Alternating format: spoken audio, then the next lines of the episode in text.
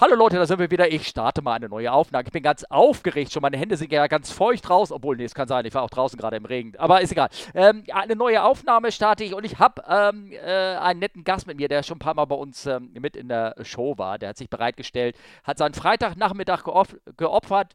Freitagabend sogar geopfert, äh, um um, mit, mit, uns hier eine neue Aufnahme aufzunehmen. Der 25.11. ist heute, das ist Kampf Live, ist das Episode Nummer 96 und ich begrüße soll ich eigentlich Doktor sagen? Doktor?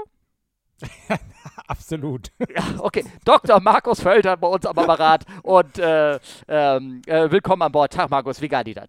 Äh, genau. Hi, Herr Professor Dr. Chefpilot. Kapitän AD, wie wär's denn damit? Ah, Kapitän AD. Okay, also. Das habe ich Commander. mir letztes, ja, Commander AD. Ja, gut, das ist ja. ja dann so militärisch. Nee, das wollen wir da vielleicht gar nicht. Ja, ich habe mir schon überlegt, wir haben eine gute Freundin, wir schweifen gerade mal ganz kurz ab, traditionell. Ähm, eigentlich geht es ja um die Fliegerei oder sowas, ja. aber wir haben, äh, wir haben eine gute Freundin, die ist tatsächlich auch wirklich ein bisschen älter. Und die ist jetzt äh. tatsächlich Rentnerin geworden, ganz offiziell. Und jetzt kann sie, wie, sie weiß doch nicht, wenn sie gefragt wird, und wie geht's auf dem Job so, was machst du denn so jetzt, was gerade das dein Projekt, dann weiß sie noch nicht so richtig, wie sie darauf antworten soll. Also was sie jetzt so macht mhm. oder nicht macht oder sowas. Weißt du, in unserer Leistungsgesellschaft denn dieses, dieses, dass man ja gar nichts momentan mehr macht und sowas. Ne? Nix. Ne? Nix, ja. ja. Also, also ja. hier unterhaltet sich äh, jetzt äh, der Markus mit dem Steffen. Und äh, wir wollen heute über alle möglichen Dinge aus der Fliegerei äh, uns unterhalten. Wir haben so ein bisschen was aufgeschrieben, aber traditionell frage ich erstmal natürlich den, den Gast immer, ähm, äh, wie, wie geht's dir so? Was machst du gerade oder was hast du gerade letztens so erlebt? Oh, was habe ich erlebt? Ähm, hm, wo soll ich anfangen? Also, pff, ich war mit ähm, FCS, Flight Calibration Services, die sind in Deutschland äh, unter anderem, machen die die Vermessung und Kalibrierung von äh, ILS, also Instrumentenlandesystemen und ähm, validieren auch Anflug- und Abflugverfahren. Und ähm, mit denen habe ich, ach so, Achtung, Werbung für meinen Podcast. Ja, natürlich, von äh, Omega Tauber, wird auch gleich verlinkt, hier kommt rein. Ne? Nein, habe ich eine Episode aufgenommen über eben genau diese ähm, Kalibrierung von diesem ILS-Zeugsel. Und da bin ich mit denen ein paar Stunden mitgeflogen nachts. Das war ganz cool. Da sind wir also quasi mit so einer, mit so einer King Air ähm, gefühlt 5000 Anflüge, es war irgendwie nur 15, ähm, in Stuttgart geflogen und haben quasi da das ILS vermessen. Das war ganz cool. Ist immer noch das ähm, Callsign Flight Checker? Ähm, genau, äh, nee, Nav-Checker. Oder Nav-Checker, genau. Callsign Nav Nav-Checker 5, Nav 501 war mal. Ja, okay, gut. Ja, genau. sehr gut. Ja. Oh, du kennst die wahrscheinlich aus dem Funk, wenn du irgendwo normal gelandet bist und die sind dir sozusagen im Weg rumgeflogen, oder? Genau, oder du willst starten und da kommt der Typ, der angeknattert und nimmt dir, was du, nimmt dir so wertvolle Zeit weg oder, oder du musst dich hinter dem ja, einordnen ja. oder irgendwas. Genau, wir kennen die eigentlich. Ja, die machen natürlich einen Dienst, den sie machen müssen und eigentlich auch dann für die Fliegerei. Aber wenn sie gerade vor dir sind, dann sind sie manchmal so ein bisschen störend halt, ne? Ja sind halt langsam auch verglichen mit dir, oder? Also so ähm, 100, 160 Knötlis über Ground war so die typische Geschwindigkeit. Aber auch im Anflug, da da wahrscheinlich eher. Ja. Ja, dann sind sie nee. schnell. Hm. Da sind sie schnell. Also für mich ja sowieso nicht mehr, du weißt ja, Commander AD, aber. Ähm, ja, ja, ich, ich, genau, ich spreche mit dem ehemaligen Steffen. Genau. Und äh, nee, aber 160 Knoten ist schon eine relativ hohe äh, Geschwindigkeit, mit dem die da runter donnern. Das ist schon äh, mhm. relativ schnell, weil normale Anfluggeschwindigkeit, selbst wenn, äh, äh, ähm, wenn die Kiste, also der, der, Dicke sogar schwer war, dann war vielleicht 145. Ne? Also mhm, das okay. ist schon. Ja. Das ist schon. Naja, okay. und wir sind ja, wir sind ja insbesondere auch deshalb nachts geflogen, weil da ähm, ja sonst wenig los ist. Ne? So ein paar Postpfleger, wobei ich gelernt habe, Postpfleger sind gar nicht von der Post, sondern das sind ja Airlines, die halt nachts unter anderem auch ein bisschen ihre Airbusse vollladen mit Postsäcken. Ne? Napo. Und Nachtpost, genau. Ja, Napo ist das, das, das Wort. Ja, klar, ja. Nachtpost. Ja, nein, nein, aber das war unser, unser Napo-Ops nannte sie das. Der offizielle Begriff bei uns intern in der so. Firma war Napo. Da gab es Napo-Container okay. und all sowas. Entschuldigung, erzähl weiter. Achso, okay. Ja, ja. Okay. Na, ich dachte halt immer, das wären tatsächlich DHL-Pfleger, ne? die gelb-roten. Ähm, aber tatsächlich, also jetzt in, in, dem Fall in Stuttgart waren das halt irgendwelche TUIs oder x-beliebige andere, die halt unter anderem ein bisschen was zu verdienen, indem sie nachts für die Post, Post pflegen. War mir irgendwie auch nicht klar. Und ich war mir eigentlich klar, dass es das überhaupt noch gibt. Anscheinend. Also zumindest zwei. Ja. Okay, gut, alles klar. Also das muss ich mal nachgoogeln. Also ich bin viel nach Post geflogen. Also so ist es nicht. Mhm. Ähm, ja, weil, ähm, also meine Firma hat das ja jahrelang, jahrzehntelang betrieben, dieses Netz. Das war noch aber zu deiner 737-Zeit, oder? Und zur A- Airbus A300-Zeit. Weil der wurde ja, auch okay, ja. wurde ja auch viel innerdeutsch eingesetzt und prinzipiell war das ja immer so, dass du abends um 11 gestartet bist, sternförmig Ja. nach Frankfurt. Dann wurden die Kisten da umgeladen und all sowas. Dann bist du oft ganz kurz zum Kaffee irgendwo in so eine kleine Cafeteria gefahren. Und dann ging es Ja. um 1.20 Uhr bis 1.45 Uhr oder sowas war Abflug. Und dann bist du halt morgens um drei oder irgendwas wieder in, den, in dem Ort, wo du abgeflogen bist, wieder gelandet. Ne? Das waren die großen Ja. Städte. Äh, das war auch teilweise Düsseldorf und sowas, also gar nicht so weit weg von Frankfurt. Aber so war Ja. halt das Verteilzentrum tatsächlich dran. Aber irgendwann haben sie das eigentlich Ende 2010 oder sowas aufgehört, dachte ich, weil man kann das, äh, weil es halt umweltverträglich, Lärmbelästigung etc. alles war, war nicht mehr äh, gegeben oder die Schwi- Geschwindigkeit konnte anders dargestellt werden auf der Art. Mhm. Also ka- vielleicht, vielleicht gehen die wo, woanders hin, nach Europa, weißt du, vielleicht gibt es da irgendwie so eine Verteilung für. Also eine ist, glaube ich, nach Leipzig, ne? Ah, okay, ja gut. Ja, ne? Weil da ist ja das große Drehkreuz. DHL Ja. Logistikzentrum. Ja, vielleicht, also jedenfalls bei uns war das ja noch mit Briefe, Briefcontainer, also in so Kosten und Mhm. dann waren auch diese Napo-Säcke, das waren so, so, äh, so äh, Dinger, die wurden über die Säcke gestülpt. Da gab es extra, ich glaube, das habe ich schon ein paar Mal erzählt, so, so kleine Mini-Laufbänder, die wurden im Gang ausgestellt, sodass sie Mhm. dann praktisch so, so kleine äh, Laufkatzen, ne? Sozusagen. Ja. Die, wo dann die Pakete so schnell durchgelegen und die, oder diese Hartschalen mit den Paketen, äh, mit den Briefen drinne und dann wurden in die, in die Sitzsäcke gestopft, dann wurden die mit Gurten zugeschnallt und dann ging die Reise wieder los. Ich kann mich erinnern, erinnern, wir hatten einmal 36 Tonnen Briefe an Bord auf dem Weg nach, ähm, Okay. ja, ja, Ja. 36 Tonnen in einer Nacht nach dem Weg wieder zurück nach Hamburg. Das war äh, kurz vor Weihnachten, als die ganzen Weihnachtspöstchen, Briefchen, Paketchen, alles Ja. sowas schick Ja, ja, klar, ja. ja. Was gibt's sonst noch? Ähm, Ähm, eine Frage es- habe ich noch. Ähm, wie war denn das so, diese Anflüge immer mitmachen? Ich kann mich erinnern, ähm, ich bin einmal oder schon mehrfach ja auch Flugtraining mitgeflogen in so einem größeren Flieger.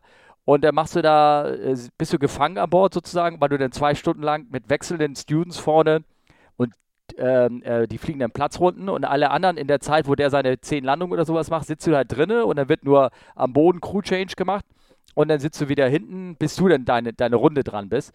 Und so nach anderthalb Stunden im Kreis fliegen, ähm, weiß ich noch mal in äh, nördlich da von Barcelona, dieser eine äh, Flugplatz, wo auch früher immer sehr viel Charter hingeflogen ist. Das war abends, das war sehr, sehr windig, sehr viel Thermik. Ich sag mal so, nach anderthalb Stunden saßen wir alle so am Fenster, haben rausgeguckt und Cola getrunken, weil wir uns alle so ein bisschen kotterig war, weißt du? Kannst du aber das Mhm. war nicht, ne? Naja, also ich habe überhaupt nichts gespürt. Ich bin da ja, also anscheinend, also ich, mir ist noch nie schlecht geworden im Flieger, also ich bin da anscheinend nicht besonders empfindlich. Die haben mich aber auch darauf hingewiesen, ne, dass ich, wenn es mir schlecht wird, soll ich das zeitig sagen, idealerweise vorm Kotzen und dann landen wir halt kurz und schmeißen mich raus, ne? Ah, Ähm, weil, weil, weil die Aussage war halt auch, dieses Platzrundengefahre nachts, wo man halt auch nicht so richtig viel Referenz draußen hat, dass da schon auch, sagen wir mal, Leuten ansatzweise schlecht geworden ist, denen es normalerweise nicht schlecht wird. Ich habe nichts gespürt, jetzt muss man aber auch sagen, wir hatten überhaupt keinen Wind. ja. Also okay. es war ruhig. Ah, okay. Ne? Ja. Ah, Und ich meine, also es, mir macht es anscheinend nichts. Ja, ja, okay. Ja. Ist ja gut. Ja, du bist ja sowieso ähm, allmählich vertraut oder irgendwie sowas. Ähm, Ja. ja, nee, und ähm, ansonsten ähm, habe ich äh, deinen Ida-Flieg-Podcast gehört gerade. Ja. Ja. Und äh, äh, habe ich so interessante Dinge gehört, die Lärm, jetzt sage ich das richtige Wort, nicht Belästigung, sondern Belastung beim Segelflug. Belastung, ja, ja.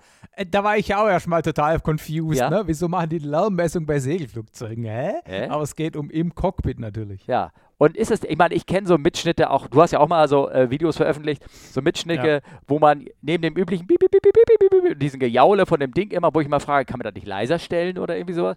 Ähm, Klar kann man das leiser stellen, aber man will sie auch hören. also es scheint, man muss es, äh, oder andersrum gesagt, es ist also laut durch den Wind und weil es irgendwo pfeift oder das Gerät ist. Ähm, tragen manche Leute Gehörschutz oder Headset Nein, oder niemand. irgendwas? Ah. Niemand. Okay. Also außer wenn du ähm, ähm, also halt Motor, Segelflugzeug mit Motor hast und ähm, Eigenstarter, ne? die haben natürlich einen, eine, eine Mickey Mouse schon auch deshalb, weil du ja sonst Funk überhaupt nichts hörst. Ne? Ja. Also auch wenn ich da meinen Turbo anmache, meinen Hilfsmotor da hinten, das ist ja bekanntes Ding, also es konvert, also konvertet ja vor allem Fuel into Noise, ne? Mhm. also viel steigen tut das Ding ja nicht. Ja. Da höre ich keinen Funk mehr, gar nichts. Da höre ich kein Fahrt mehr, da höre ich kein Vario mehr. Ich meine, ich habe das Ding meistens nicht lang an, Ja. weil es ist für mich ja nur so ein Notanker und deshalb habe ich jetzt kein Headset. Aber bei so Eigenstartern, die ja so Startern, die regelmäßig mit dem Ding selber starten, die haben alle Kopfhörer. Okay, alles klar. Die, also auch so wahrscheinlich sogar auch aktive, ne? Aktiv Geräusch. Ja, da gibt es unterschiedliche. Also ich hatte ja auch mal einen Eigenstarter. Ich hatte nur so einen ganz normalen, leichten äh, On-Ear-Kopfhörer, also nicht zum Zwecke der Lärmdämmung, sondern nur, dass ich den Funk höre. Und das war für die ASH 26 gut genug, weil der Wankelmotor relativ leise ist. ja, Ähm, okay. bei den äh, äh, ähm, Motoren, die jetzt zum Beispiel so einen Arcus hat, also hier Kumpel, der jetzt da einen neuen Arcus gekauft hat, der hat so ein, ja, so ein richtiges Headset, was man an einem Motorpfleger hätte mit aktiver Lärmdämmung drin. okay. na. Alles klar. Ähm, ich will nur mal Genau. anmerken, als ich ähm, angefangen habe ähm, zu fliegen, das war dann so ja, äh, ich glaube 85 oder sowas, habe ich den, den ersten Flug gemacht. Ähm, da gab es so Headset, das war irgendwie, ich weiß nicht, verpönt oder gab es nicht. Oder natürlich gab es sie schon. Diese, diese Clark-Headset gibt es ja schon Diese seit David Clark-Teile, ne, in diesem komischen Grün. Ja, genau. Ne? Ja. Ich finde die auch, die sehen auch ganz schick aus. Mittlerweile gibt es die auch deutlich kleiner und noch geräuschkompensiert, Ja. wo du auch wirklich nur so kleine Muscheln nur noch auf hast. Äh, aber Ja. da, das hatten wir irgendwie alle gar nicht. Und wir sind da mit der Handquetsche, so das Ding so Ja, ja. vom Mund und ein bisschen Ohrenstopfen geflogen oder manchmal auch ohne. Ne? Und also wenn ich jetzt einen Ja, Hörschaden halt habe, schwerhörig. ja, wenn ich jetzt einen Hörschaden habe, dann weiß ich genau, wo das kommt. Also den anderen Schaden, Ja, ja. den ich habe, da weiß ich nicht, wo der herkommt, aber also den, die anderen Leute immer sagen. Aber, aber ich weiß so zumindest, wo sich Hörschaden diese kommt. andere Art von Schaden einfach mit so Ohrstöpseln vermeiden ließe, wäre das ja ganz praktisch. Gell? Ja, ja, genau. ähm, ah, Genau, also das fand ich irgendwie äh, ganz interessant, an die Geschichte. Dann fand ich die Geschichte ganz spannend, da die erzählt hat, Geschwindigkeitsmessung mit einem Draht, dass sie da ähm, Ja. True Airspeed direkt messen. Also das fand ich natürlich, Ja. also die Anzahl der Luftmoleküle sozusagen, die ja vorbeistreichen, so kann man das ja irgendwie Ja, nennen. Ne? ja. Aber dann frage ich mich natürlich, Ja. praktischer Nutzen, also ich meine, ein Vogelschlag oder eine dicke Hummel und das Ding ist durch. Ne? Also, ja. ich muss auch ganz ehrlich, ich hoffe, das hört jetzt da niemand, aber ich Nein. muss ganz ehrlich sagen, ich war so ein bisschen, also es waren doch viele Sachen dabei jetzt, wo ich dachte so, hm, ja, okay, kann man machen, aber weiß es nicht, das ist so der unglaubliche Fortschrittsbringer. Ne? Also ich, Das war Grundlagenforschung doch mit auch, oder? ja, schon, schon, ich weiß nicht, ich war so ein bisschen, ein bisschen enttäuscht, ob der von mir wahrgenommenen Relevanz der Forschung. Ah, ja? okay. Also, ich meine, äh, die AK-Fleaks machen ja auch andere Sachen, die bauen eigene Flugzeuge und so weiter. Die Stuttgarter zum Beispiel, die entwickeln dann, obwohl das weiß ich nicht, ob es die AK-Pflege ist, das kann doch sein, dass es die Uni ist, die bauen quasi so ein Fly-by-Wire-System für die, für die Zivil, für die General Aviation und so. Mhm. Das ist aber, glaube ich, der Lehrstuhl, das ist, glaube ich, nicht die AK-Fleak. Okay. Ich weiß es nicht. Die AK-Fleak baut, glaube ich, jetzt auch einen Fly-by-Wire für Segelflugzeuge. Also da passieren schon interessante Sachen. Aber die Dinge, über die wir jetzt da im, in dem Podcast geredet haben, die fand ich jetzt nicht so extrem geil. Es war halt für mich auch eine witzige Aktion, weil ich bin da hochgeflogen mit dem UL, ne, habe ja da jetzt eine Weile die UL-Pappe und muss ja deshalb immer nach irgendwelchen Gründen suchen zu fliegen, ne, weil Ja. äh, ne, das ist ja beim Motorfliegen immer das Problem, warum tut man das eigentlich? Und ähm, ja, dann bin ich halt da hochgeflogen und das war dann eine super witzige Aktion und alles. Aber weltbewegende Forschung habe ich da jetzt, glaube ich, nicht so richtig Ja, okay. bemerkt. Ich- ich Aber vielleicht tue ich denn da auch Unrecht. Ja, ja, wer weiß. Okay, wer weiß. Aber ich, fand- ich fand es trotzdem ähm, äh, spannend zuzuhören. Ich mache mal ganz kurz was. Ist die Störung jetzt immer noch da? Sie ist immer noch da, ja. Achso, dann liegt das also nicht an meinen Kuppel, Kupplung hier. Dann, dann, aber dann lasse ich das mal, mache ich das trotzdem mal raus. Ja. Okay. Ja, Ähm, genau. Ja, was soll ich sagen? Äh, das fand ich ganz spannend trotzdem. Dann bin ich natürlich die Gedanken gekommen, äh, Segelflug im Winter, ne? Äh, Ja. Du hast ja einmal schon angemerkt, äh, der hat da ja auch diesen anderen Podcast gehört. Und da war nämlich auch Fliegen. Sun, im, gell? ja, genau. Ge- Da, es, wir, Das, wir ich habe nämlich, ich habe nämlich auch zum ersten Mal diesen anderen Podcast gehört, äh, Privatpiloten Lounge. Ähm, und mir war der gar nicht bekannt. Ähm, ich war auch erst so ein bisschen skeptisch, weil die meisten Episoden sind nur so eine Viertelstunde, 20 Minuten lang. Und ich habe ja ein Vorurteil gegenüber so kurzen Podcasts. Ne? ja, wir machen ja heute nichts fünf Stunden. Sein. Ja, Äh, Genau. Ja. Und aber jetzt die Episode da über das Winterfliegen fand ich gut gemacht und relevant und interessant, also äh, Empfehlung. Und ähm, da haben sie eben äh, unter anderem über das Enteisen von Flugzeugen geredet, deshalb, also von General Aviation, da, da ist mir das aufgefallen. ja, genau. Genau. Das, weil wir hatten bei uns im, im Verein nämlich auch, da hat einer auch die Frage, die Diskussion gestellt, wie, wie enteist man, ne? Weil der Mhm. eine, ich habe den einmal gesehen, wie er enteist hat, dass er einfach ähm, gnadenlos mit so einem was, was du für Autoscheiben benutzt, ne? So Ja. ein Kratzer, den hat er natürlich nicht auf der Scheibe verwendet, aber auf der Tragfläche. Und hat damit ein bisschen Mhm. das Eis runtergekratzt, was da irgendwie drauf war. Das war eine Cirrus und ich weiß auch nicht, wie, wie gut das so für den Lack ist. Also der eine meinte, er Mhm. wollte das nicht tun, weil ihm das leid tut. Ich habe das Ja, jetzt irgendwie so genau. verstanden, dass die da irgendwie doch ein Enteisungsmittel irgendwie drauf tun. Oder Lappen mit Mhm. Enteisungsmittel, um das irgendwie damit abstreichen oder irgendwie sowas, mit Alkohol getränkt Mhm. oder irgendwas. Und ich weiß jetzt nicht, was ist da, also nachdem man natürlich grob mit dem Besen alles freigefegt hat, ne, und also Ja, was, ja. dann ist ja meistens noch so eine Eisschicht drauf und wie man die runterkriegt. Und äh, aber vielleicht können wir ja die, unsere Schwarm wissen, wenn uns Leute hier zuhören, wie man, wie man das macht. Also nicht mit Typ 4 Enteisung vom, vom Großraum, das geht nicht. Ähm, kostet auch ein Ja. bisschen mehr. Ne? Also ich bin ja Motorflug- oder UL-Fluganfänger. Ich habe da bisher noch nichts damit zu tun gehabt, aber ich sag mal, bei uns stehen die Flugzeuge lo- logischerweise alle in der Halle. Das heißt, da gibt es keine Schnee- oder Eisauflage. Ja. Was wir immer machen, ist die Motoren vorwärmen. Wir haben auch im Verein entsprechende Heizlüfter. Ja. Ja. Okay. Also, weil das war in, dem, in der Episode, kam es ja auch zur Ja. Sprache. Genau. Ähm, sonst läuft auch die Scheiße nicht an. Ne? Also ich meine, ich brauche nicht einen Rotax-Motor bei minus 10 Grad anlassen. Das, Das glaube ich nicht, dass das geht. Okay, Ja. Das kann ich vergessen. Also ich weiß es nicht, aber ich vermute nicht. Und ansonsten ähm, habe ich jetzt noch nie irgendwas anderes gemacht mit Enteisung. Pitot-Heizung haben wir alle nicht. Ja. Das scheint mir sonst noch am sinnvollsten eigentlich. Und das Argument mit dem Schneehäufen links und rechts der Bahn, also neben unserer Bahn schippt ja niemand. Ja, dass man halt aufpassen muss beim Rollen, dass man nicht in Schneehäufen hängen bleibt und so und dass man beim Landen Ja. die Bahn schmaler, weil Schnee links und rechts und so. Also wenn es so viel Schnee hat, fliegt bei uns keiner mehr. ja, ja, klar. Also es war alles interessant, aber es war jetzt nicht so furchtbar relevant für meine Art von Fliegerei. Segelfliegen schon gar nicht. Also pff, bei uns ist im Winter schon lange keiner mehr so richtig geflogen, weil erstens gibt es ja eh keine Thermik und zweitens ist alles Weicheier inzwischen und der Kälte hat keiner mehr Bock. das, das war eine, eine Quintessenz, dass halt so ein, so, ein, so ein Segelflieger ja keine Heizung hat, ne? Da ist es halt kalt. Ja, Ne? Ja, du fliegst, ich meine, es scheint natürlich die Sonne dann üblicherweise an so einem Tag. Du fliegst ja nicht bei Scheißwetter und du hast dann oft, kannst ja auch so, so Fußsohlenheizungen machen und die Fußsohlen sind ja das, was immer am schnellsten kalt wird. Das geht schon, aber du musst ja bei der Kälte auch aufbauen und einen Flieger über den Platz schieben und das haben wir früher alles gemacht, ja. Ich auch, aber inzwischen muss ich ehrlich sagen, bin zu faul dafür. Veraltet euer Verein etwa? Nein, er verfault. Das so, ist okay. das falsche Wort. Also, ich meine, die Leute Okay. werden einfach bequemer. Okay, alles klar. Aber theoretisch, ähm, ich meine, gibt es äh, gibt's, äh, ähm, Welle an der Alp, an der Schwäbischen Alb? Manchmal, ja. okay. Also wir haben es erst jetzt vor äh, letzte oder vorletzte Woche hatten wir Welle. Ich bin UL geflogen, ich habe es nicht mitgekriegt, aber Kollegen waren mit dem Segelflieger unterwegs, die sind zwei Stunden lang in so 15, 1600 Meter äh, über, in der Welle über dem Hornberg gehangen.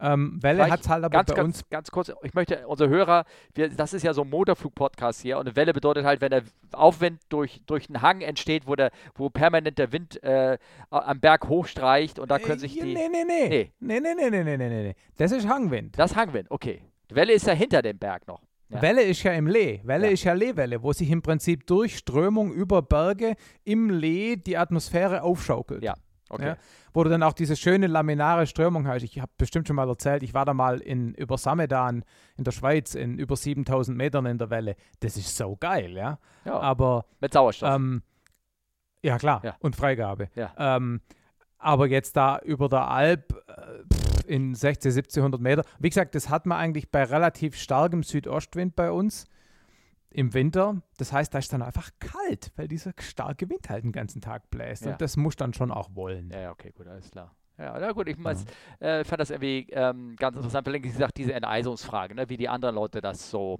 Ja. äh, machen. Genau. Ja, Aber eine Sache, wenn du denn kalt ist, ich meine, die haben ja auch in diesem Podcast auch darüber geredet, das ist aber ein Phänomen, das kenne ich, das ist, äh, wenn du, ähm, wenn du jetzt zum Beispiel beim Motorflieger äh, stark schnell in den Sinkflug eingehst, dass du den Motor schockkühlst, ne, sozusagen, dass Mhm. du, weil die sind ja alle luftgekühlt und dass dann die, die, Ja. die Flieger, äh, der Motor so schnell runterkühlt. Aber wenn du jetzt zum Beispiel in deinem, wenn du jetzt bei, äh, selbst im Sommer, wenn du fliegst und äh, deinen Motor hinten ausklappst, dann du hast ja eigentlich immer irgendwie einen kalten Motor, der dir dann schlagartig dann irgendwie anschmeißt. Äh, Ist das irgendwie berücksichtigt oder irgendwie sowas? Weißt du, was ich meine, oder was? Nee. Du, keine Ahnung, die Motoren, die werden ja in ihrer Lebensdauer sowieso nur ein paar zig Stunden betrieben. Ja, okay. Weißt Und ob dann da deshalb die. Also, was ich zum Beispiel mache, ist, ähm, es ist ja üblich, dass man bei so äh, Klapptriebwerklern bei so Heimkämpfen nach dem Start den Motor anmacht, um zu gucken, ob alles funktioniert. Dass Ah. ich den nicht im Anführungszeichen Notfall Mhm. das erste Mal raushole. Ne? Und Mhm. ähm, das heißt, ich, ich, ich, ich gehe im F-Schlepp hoch, kurbel vielleicht noch einen Bart aus und bevor ich dann quasi auf Strecke gehe, fahre ich den Motor aus, gucke, ob er tut. Und da ist jetzt eben zum Beispiel die Frage, wenn man den ausfährt, wie lange wie lang lässt man den laufen? Im Prinzip geht es ja nur darum, ausfahren, anlassen, warten, bis die Spritblasen alle aus der Leitung draußen sind und das Ding rund läuft, wieder einfahren. Das mache ich zum Beispiel nicht. Ich lasse den immer noch zwei Minuten laufen, damit er einfach einmal vernünftig warm wird und nicht nur so halb. Mhm. Ja, Okay. sowas zum Beispiel. Ja, ja, ja. okay. Oder was ich zum Beispiel auch nicht gemacht habe, als ich noch einen Eigenstarter hatte, war nach der Landung landen, Motor raus und schön mäh, mäh, mäh, mäh, mäh, mäh, zum Hänger rollen. Ja, und dann Motor wieder einfahren. Habe ich nie gemacht. Ich habe den Flieger immer abgestellt, nach der Landung keinen Motor und mit dem Auto gezogen. Wenn wir dieses Kurzbetreiben, warm, kalt, warm, kalt, einfach, das weiß ich nicht. Ja, ja, Ja. klar. Logisch. Muss man, muss man nicht Also machen. so faul bist du denn doch noch nicht geworden. Äh, die, Das, das, Gesicht Mitleid jetzt. mit das dem Gesicht. Segelflugzeug äh, gewinnt gegen die Faulheit. okay, klar. Ja, ja, ja, Ja. gut, okay. Ähm, äh, genau. Äh, und, aber du hast ja geschrieben, wir haben eine schöne B23 bekommen. Mit Glascockpit. ja, Was ist denn Ja. eine B23? eine Bristol B23. Das ähm, ist ein Zweisitzer, ein VLA, Ja. Rotax betrieben. Ja. Ähm, kommt aus der Tschechischen Republik äh, von einer Firma namens BMR, glaube ich. Oder RMB, BRM, irgend sowas. Ähm, Metallbauweise. Böse Zungen sagen, das ist die Firma, die früher mal ein Planik gebaut hat, Segelflugzeug. Und wenn man die Flugzeuge so anguckt, klingt plausibel. Ja. Ähm, und da haben wir jetzt eben so ein Gerät gekauft als Ersatz für unsere Monsun, die wir vor Jahren verkauft haben. Und ja, geile Kiste, ne? Also tolles Glascockpit, so ein G3X von Garmin ist da drin. Mhm. Touchscreen. Und ähm, ich habe heute angefangen, äh, Motorflugtheorie zu lernen, weil ich beschlossen habe, ich muss die Pappe machen, weil ich die Kiste fliegen will. Also ich meine, was mich überhaupt nicht reizt, sind so diese Jodels oder Pipers, weil das ist mir einfach zu teuer. Ja. Aber letztendlich, wenn man ehrlich ist, die B23, die gibt es auch in UL-Zulassung. Mhm. Ja? Das heißt, das ist eigentlich ein UL, Rotax-Motor, ähnliche Gewichte, das Zweisitzer, das ist eigentlich ein UL, ja. Ja, okay. Aber wir haben es halt als VLA gekauft und damit ich es fliegen darf, muss ich jetzt halt irgendwie ein Label machen. Ja. Das ist ja für einen UL-Scheinbesitzer nicht so aufwendig. Aber man muss halt doch so eine Pseudotheorieprüfung machen. Also nicht, du musst nicht zum Amt, sondern der, der Prüfer bringt irgendwie einen Zettel mit, keine Ahnung. Und jetzt habe ich heute beschlossen, ich habe mir bei Black Friday äh, ein Abo für ein Jahr von Aviation Exams geholt.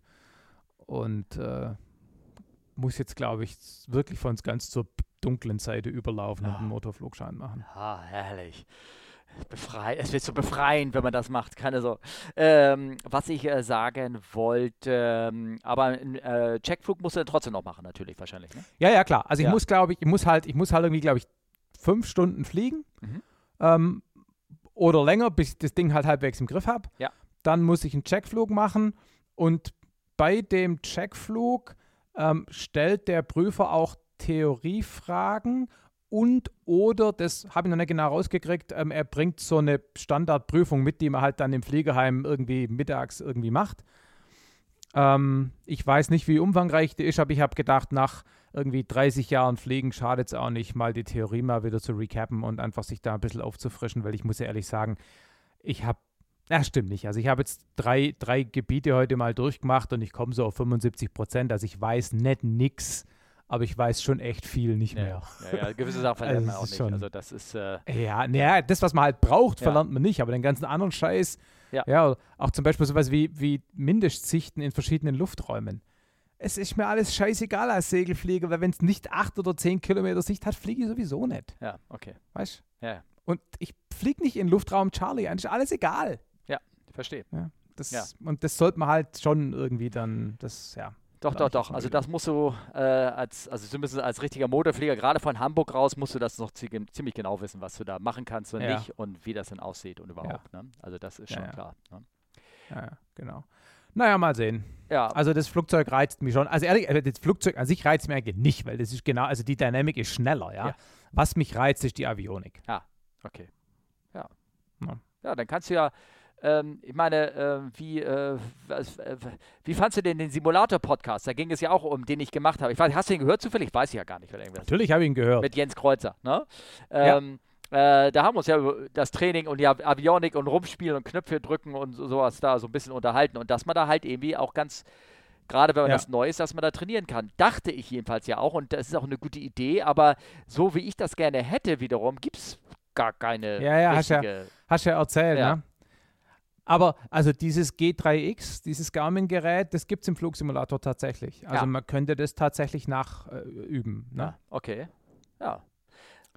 Ähm, es gibt auch viele Apps für, also für, für bessere Dinge. Da kannst du dir auf einem iPad oder irgendwas, kannst du dir runterladen. Das ist dann so ein Trainingstool, ähm, wie du denn damit auch äh, Sachen eingeben kannst. Das gibt es für ein G1000 ja. zum Beispiel oder irgendwie sowas. Oder für die ganzen ja, Dinge. Genau, also no? ich habe ich hab, ich hab, hab ich schon gefragt, ob es das gibt. Es gibt, glaube ich, also mh, hm, ich weiß, dass zum Beispiel für dieses LX9000, das die Segelflieger eigentlich alle drin mhm. haben, mhm. ne?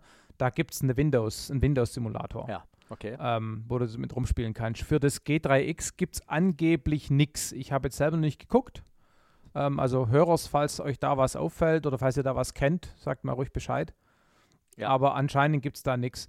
Eine andere Sache, die es anscheinend, habe ich aber auch nur gehört, ich habe es nicht selber überprüft, was es auch nicht gibt, ist die Möglichkeit, Profile zu verwalten. Weißt du, dass du in dem Gerät passwortgeschützt für verschiedene Piloten eine Konfiguration von dem Gerät ablegst. Weil gerade wenn du es im Verein betreibst, dann stellt ja jeder irgendeinen Scheißdreck an der Konfiguration von dem Ding. Ja, ist es so. Und eigentlich willst du das, ja, Kann ich und eigentlich willst du das so machen, eigentlich willst du das so machen, so ist bei dem LX zum Beispiel, da kannst du Pilotenprofile anlegen und die sind passwortgeschützt, sodass wenn du dann in Vereinspflege einsteigst, rufst du ein Profil auf und dann ist alles wieder so, wie du das eingestellt hast. Ja. Ja, okay. super praktisch. Ja. Anscheinend gibt es das in dem Garmin-Gerät nicht, aber auch alles Gerüchte halber. Das ist ein bisschen schade, wenn es wirklich nicht Ich weiß es nicht. Also in den Everdine, die wir im Verein haben, ähm, da ist es mhm. so, da gibt es verschiedene Profile, ähm, aber die sind, vielleicht kann man das, aber jedenfalls die Profile sind dort nicht passwortgeschützt und ich glaube mhm. auch, dass das die Maintenance vom Verein nicht will, weil sie will, wenn sie da nicht, wenn sie irgendwas verändern will, dass sie da nicht mit irgendwelchen Konflikten da irgendwie ähm, reinläuft, dass sie da irgendwie, ja. keine Ahnung, weiß ich nicht genau. No? Ja. Na, ist egal. Auf jeden Fall, ähm, äh, ach so, der, der mit, mit Jens Kreuzer, wir haben uns ja ganz kurz in dem Podcast über Easter Eggs in Excel-Tabellen oder irgendwie so unterhalten, mhm. dass da mhm. irgendwelche Flight-Simulatoren drin waren. Er hat mir noch ein Foto geschickt, das äh, kann ich, äh, nachher poste ich das hier noch rein. Und zwar gibt es ein Easter Egg wohl in dem Microsoft-Simulator, wo du in dem Garmin 1000 des Flugsimulators den alten Windows 95 ah! Flugsimulator reinmachen kannst. Genau, ich habe dieses Bild gesehen. Ja. Und dann habe ich gedacht, so, hä, was jetzt das? Wieso gibt es da einen Screenshot von dem Flugsimulator mit, genau wie du sagst, ne? ich wollte euch dann schon eine, Mail schreiben oder eine, eine, Nachricht irgendwo, so, hä, was, was habt ihr denn da gemacht? Ja. Also, also irgendwie okay. gibt es so ein Easter Egg, wo du dann praktisch auf deinem Garmin ja. im Flieger den, äh, den, das alte, den alten Screen von, von keine Ahnung, Geil. Windows, was ich da hast oder irgendwie sowas. Da gab es noch kein Windows. Ja. Das war noch vor Windows. Ja, ja, ja, ja, irgendwie so. Ich weiß nicht genau, was es drin war, aber es gibt immer noch die ganzen kleinen, kleinen Easter Eggs oder irgendwie ja, so. Ja, ja sehr, sehr, sehr schön. Ähm, ja. ja, nee, und dann aber, ja, hm, ich habe ja letztens bei Facebook äh, das Bild gesehen, was du gepostet hast von deinen beiden äh, oder zumindest dem einen Vereinsmitglied. Ähm, ich weiß nicht, das ist doch bestimmt auch überall schon durchgedrungen, dass hier. War das eine Vereinsmaschine, die dir verunglückt ist? Nee. Oder? Nein. Okay. Nee, war keine Vereinsmaschine. War ein Privatflugzeug, eine, eine Giles 202. Mhm so ein Plastik-Kunstflug plus minus 10 G-Monster. Mhm. Und ja, der ist ähm, abgestürzt, ähm, laut Augenzeugenbericht, Augenzeugenberichten in den Boden getrudelt. Ja.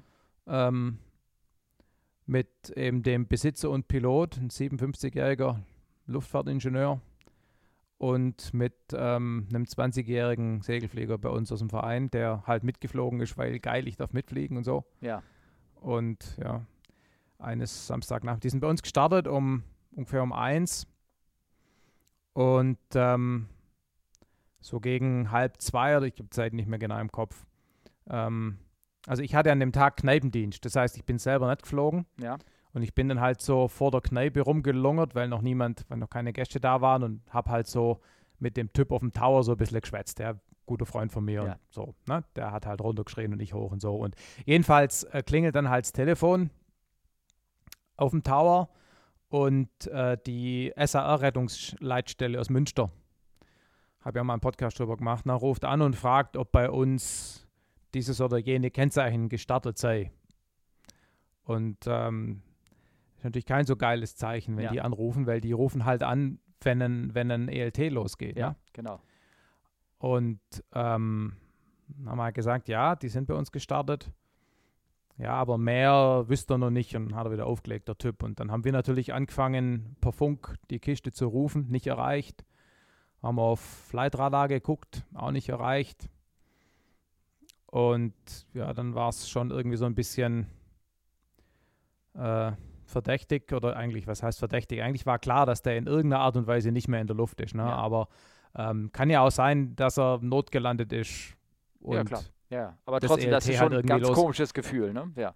Äh, genau, absolut. Und, und dann ruft halt irgendwie eine Viertelstunde später, ähm, also wir, wir haben dann angefangen, auf anderen Flugplätzen rumzutelefonieren, so in der Gegend. Wir haben ja, wir haben ja gesehen, in welche Richtung der weg ist auf dem Flightradar und so und haben dann halt in Gingen und in Gerstetten angerufen und so nach dem Motto, habt ihr was gesehen? Fällt bei euch ein Flugzeug und so.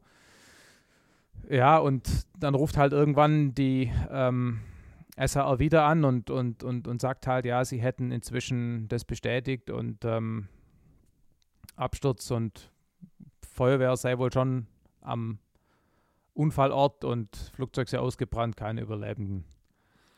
Also, das war schon Ja. übel scheiße. Ja. Inzwischen war dann von beiden die Beerdigung Mhm. und ähm, ich bin ja Pressemensch im Verein. Ähm, das heißt, ich habe dann auch immer so, so Nachruf und so Zeug geschrieben, was mir, mir eigentlich gut getan hat, weil es beim Verarbeiten geholfen hat Ja. und so. Ja. Aber ja, Und schon man scheiße. Der 20-Jährige war, war unser begabtester Nachwuchssegelflieger. Ne? Mhm. Hat auch einen Bruder, der fliegt bei uns auch. Oh, okay. Also schon, schon echt scheiße. Und meinst du, der Bruder wird noch weiterfliegen? Ich denke ja. Ja, okay. Ja. Also er saß jetzt seitdem noch nicht wieder im Flieger. Mhm. Aber ich glaube jetzt, mein, guck, wenn, wenn der jetzt im Segelflieger abgestürzt wäre, Ja. weißt Aber wie soll ich sagen, also wenn man es wenn man's halbwegs rational betrachtet, hat ja der, der Tod von seinem Bruder eigentlich nichts mit dem Segelfliegen ja, zu ja, tun. ja, Ja, klar. Ja. Und ähm, insofern, äh, ich meine, mir geht es ja, also es ist ja so, ich äh, eigentlich, also wir waren am, in der Woche vorher, waren wir in St. Johann in Mhm. Österreich, Mhm. so zum Kaiserschmarrn essen. Da war ich mit dem UL dort, mit dem Kumpel Max und noch ein Kumpel mit einer RV8, nee, RV4 und eben auch dieser Typ mit seiner Giles. Mhm. Und da ist der Bruder von dem mitgeflogen, der jetzt abgestürzt ist. Ja, okay. Und ähm, der hat dann halt, als wir dort waren, so erzählt, dass es halt schon ein geiler Flieger ist, ne? Und so. Und er hat gesagt so, hey, ich muss da irgendwann mal mitfliegen. Irgendwann muss ich mal mitnehmen, Ja, ja, ja. haben wir Bock Ja. drauf. Ja, ja, klar, kein Problem. Und jetzt eben an dem Unglückstag hat der Pilot eigentlich mich gefragt, ob ich mit will. Ja. Und ich habe eigentlich nur Nein gesagt, weil ich Kneipendienst hatte, ne? Ja. weil Ja, ich gut. halt nicht jetzt irgendwie weg wollte. Und dann hat er halt, äh, das saß halt der, der andere irgendwie ein paar Meter nebenan, so, hey, willst du mit? Ja, klar. Ja. so. Ja. Also, pff, das war dann schon auch nochmal irgendwie komisch, ne? weil hätte ich, hätte ich keinen Kneipendienst gehabt, wäre ich vielleicht in der Kiste drin gehockt. ja, aber da wäre auch vielleicht das gar nicht passiert, ne? Also das weiß ich, war dann die ja, Umstände natürlich. Alles, ne? Also, Äh, Ja, klar, klar, klar. Klar, ja. logisch. Trotzdem ist es erstmal ein komisches Gefühl, ja. Ja, klar. Ähm, also es macht halt die Statistik, die jeder kennt, schon konkreter. Ist der Flieger denn irgendwie ähm, äh, besonders schwierig zu fliegen oder kritisch oder, oder irgendwas? Oder Ah, also ich- möchte da eigentlich nichts, also BFU ermittelt, ja. ja, okay. Ja, muss ich. Und ja. wir haben natürlich, wir haben natürlich alle äh, auch überlegt, was könnte da passiert sein und, und rumspekuliert. Und ich habe zum Beispiel auch ähm, bei jemand angerufen, der so einen Flieger früher mal geflogen hat und den auch ernsthaft kunstflugtechnisch betrieben hat, um genau das, was du gerade gefragt hast, rauszukriegen, ja. Mhm. Ähm, aber ich möchte da eigentlich jetzt öffentlich nicht drüber reden. Ja, ja, okay, Beim Bier klar, nicht, Wir ja. spekulieren natürlich Ja. alle, ist ja klar, wir wollen da antworten. Ja, ist ja klar. Ja, ja. Und es gibt halt so ein paar naheliegende Sachen, ja, die kann sich jeder selber denken und oder ergoogeln. Mhm. Eine Sache wissen wir, ähm, und zwar, dass, also was wir definitiv ausschließen können, ist, wie soll ich sagen, Unüberlegtheit, Draufgängertum vom Pilot. Du kannst natürlich nie einen Pilotenfehler ausschließen, um Ja, ja, Gottes Willen. logisch. Kann immer sein. Ja. Aber du kennst die Leute und du weißt, ob es einer ist, wo du dich lieber fernhältst. Ja. Ja. Oder ob es einer ist, wo du denkst, okay, der Flieger ist vielleicht nicht ganz einfach, aber er hat sich da systematisch ein. Du siehst ja auch, wenn du. So, du brauchst ja nur, der, der war seit drei Jahren bei uns im Verein. Ja. Du musst nur die Landungen über diese drei Jahre beobachten und du merkst, der Typ hat die Kiste im Griff. Ja. Der, hat, der hat auch, also wir wissen, durch wen und wie er ausgebildet wurde und wir haben mit dem Ausbilder geredet, von wegen, äh, weißt, Sorgfalt und 100 Prozent und so. Also äh, dieses, dieses, ich muss jetzt meinem Fliegerkumpel zeigen, wie geil ich bin und deshalb mache ich jetzt, das, das war's nicht. Das machst Ja. du mit 57 auch nicht mehr, glaube ich. Also, ne, abgesehen davon auch. Weiß ich nicht. Aber Ja. das war auf jeden Fall nicht der Fall. Ja, okay, also so gut kennen wir den Typ alle, dass wir das ausschließen Ja, können. ja. Wie gesagt, niemand kann äh, Ja, einen klar. Fehler ausschließen, klar. Aber ähm, es war sicherlich nicht dieses, dieses sprichwörtliche, ich bin der geile Pilot, ich zeig's ihm Ja, jetzt. ja, das okay. war es ganz Ja, sicher ja, okay, nicht. Naja, es ist auf Ja. jeden Fall ist es, Und mehr, mehr will ich nicht sagen. ja, genau. Es ist, schau es ist traurig, es ist schade ähm, und äh, Ja. kann nur hoffen, dass, äh, dass man, ich sag mal, vielleicht irgendwas doch findet, sodass man da was ausschließen kann, sodass sich irgendwas nicht wiederholt. Ne? Das ist das Einzige, was man Ja, bei der Untersuchung dann irgendwie hofft. Ne? Irgendwie sowas. Ja, also BFU hat wohl irgendwie eine, eine, eine Sporthalle gemietet da in dem Dorf nebenan und so, aber ganz ehrlich, die Dinger haben ja keinen Flugschreiber. Ja. Ja? Ja. Und wenn die jetzt nicht unbedingt Höhenruder 100 Meter vom restlichen Flugzeug finden, sage jetzt mal ganz laienhaft, dann glaube ich nicht, dass da viel rauskommt. Ja. Ja, ja. Ähm, ich habe natürlich dringend beschlossen, ich muss mal eine Episode mit den BFU-Jungs machen. Hm. Ähm, einfach wie die da vorgehen generell ja. wollte ich eh schon lang mal und das hat es jetzt eben nochmal konkreter gemacht. Aber ich habe da keine große Hoffnung, dass da was rauskommt. Ja, okay. Ja, schauen wir mal. Schauen wir. Na. Ach ja, auf jeden Fall ist das ähm, Ja, es ist schon traurig, ne? Auch krass, wie die, wie die, wie die schönen und die, und die, und die traurigen Seiten zusammenliegen. Gell? Wir haben in der Woche, wo die beiden beerdigt wurden, haben wir unseren neuen Flieger gekriegt. Ne? Ja. Ist schon blöd. Ach ja, äh, Gott. Ähm, äh, dann lass mal was anderes erzählen. Ähm, also ich kann da ganz kurz Ja. erzählen, was ich gemacht habe. Ne?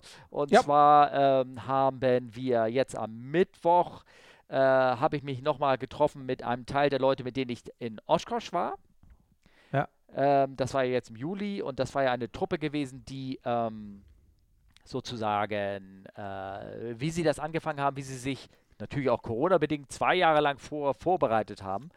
Äh, also ein, ein Jahr war praktisch zu viel, zwei Jahre lang vorbereitet haben, aber immerhin äh, Vorbereitet. ja, ja, ja, ja, ja, ja, vorbereitet haben, um dann intensiv, ähm, also um diese Fliegerreise zu machen, weil die sind ja in San Ja. Diego gestartet. Ich habe das ja, auch- da gibt es auch eine Podcast-Episode dazu, Ja, ja. wie sie da, ähm, wie sie es gemacht haben. Und das haben sie halt nochmal in der Präsentation aufgearbeitet, auf dem Airbus-Gelände. Also ich war mal wieder auf dem Airbus-Gelände, bin Ah, unter cool. der Runway durchgefahren. Ich wusste gar nicht, dass sie da einen, dass sie da einen Tunnel haben, der unter der Runway durchgeht.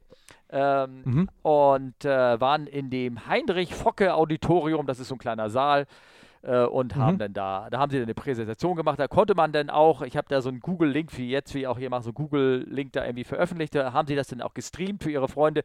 Ich glaube aber nicht, dass man da irgendwas Nahrhaftes hatte rausziehen können, weil das war nur über Mobilfunk, weil Airbus hat sie nicht in Naja. ihr Netz reingelassen. Ne? Der hat gesagt, das benutzt ihr nicht, ne? keine Ahnung, wahrscheinlich Ja.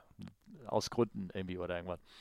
Äh, Ja, obwohl sie von dieser Airbus-Fliegertruppe sind, ne? Das, das ist so, da gibt es halt einen Flugverein, der liegt auf dem Airbus, auf, Ja. auf dem Gelände drauf und sowas. Ne? Ja. Aber das war ganz witzig, es war ganz interessant, noch alle möglichen Leute dann nochmal wieder getroffen. Und auch ein Hörer, ne? Hallo Falk, ja, Tag, wie geht's dir? Ne? Vielleicht hörst du ja jetzt auch zu.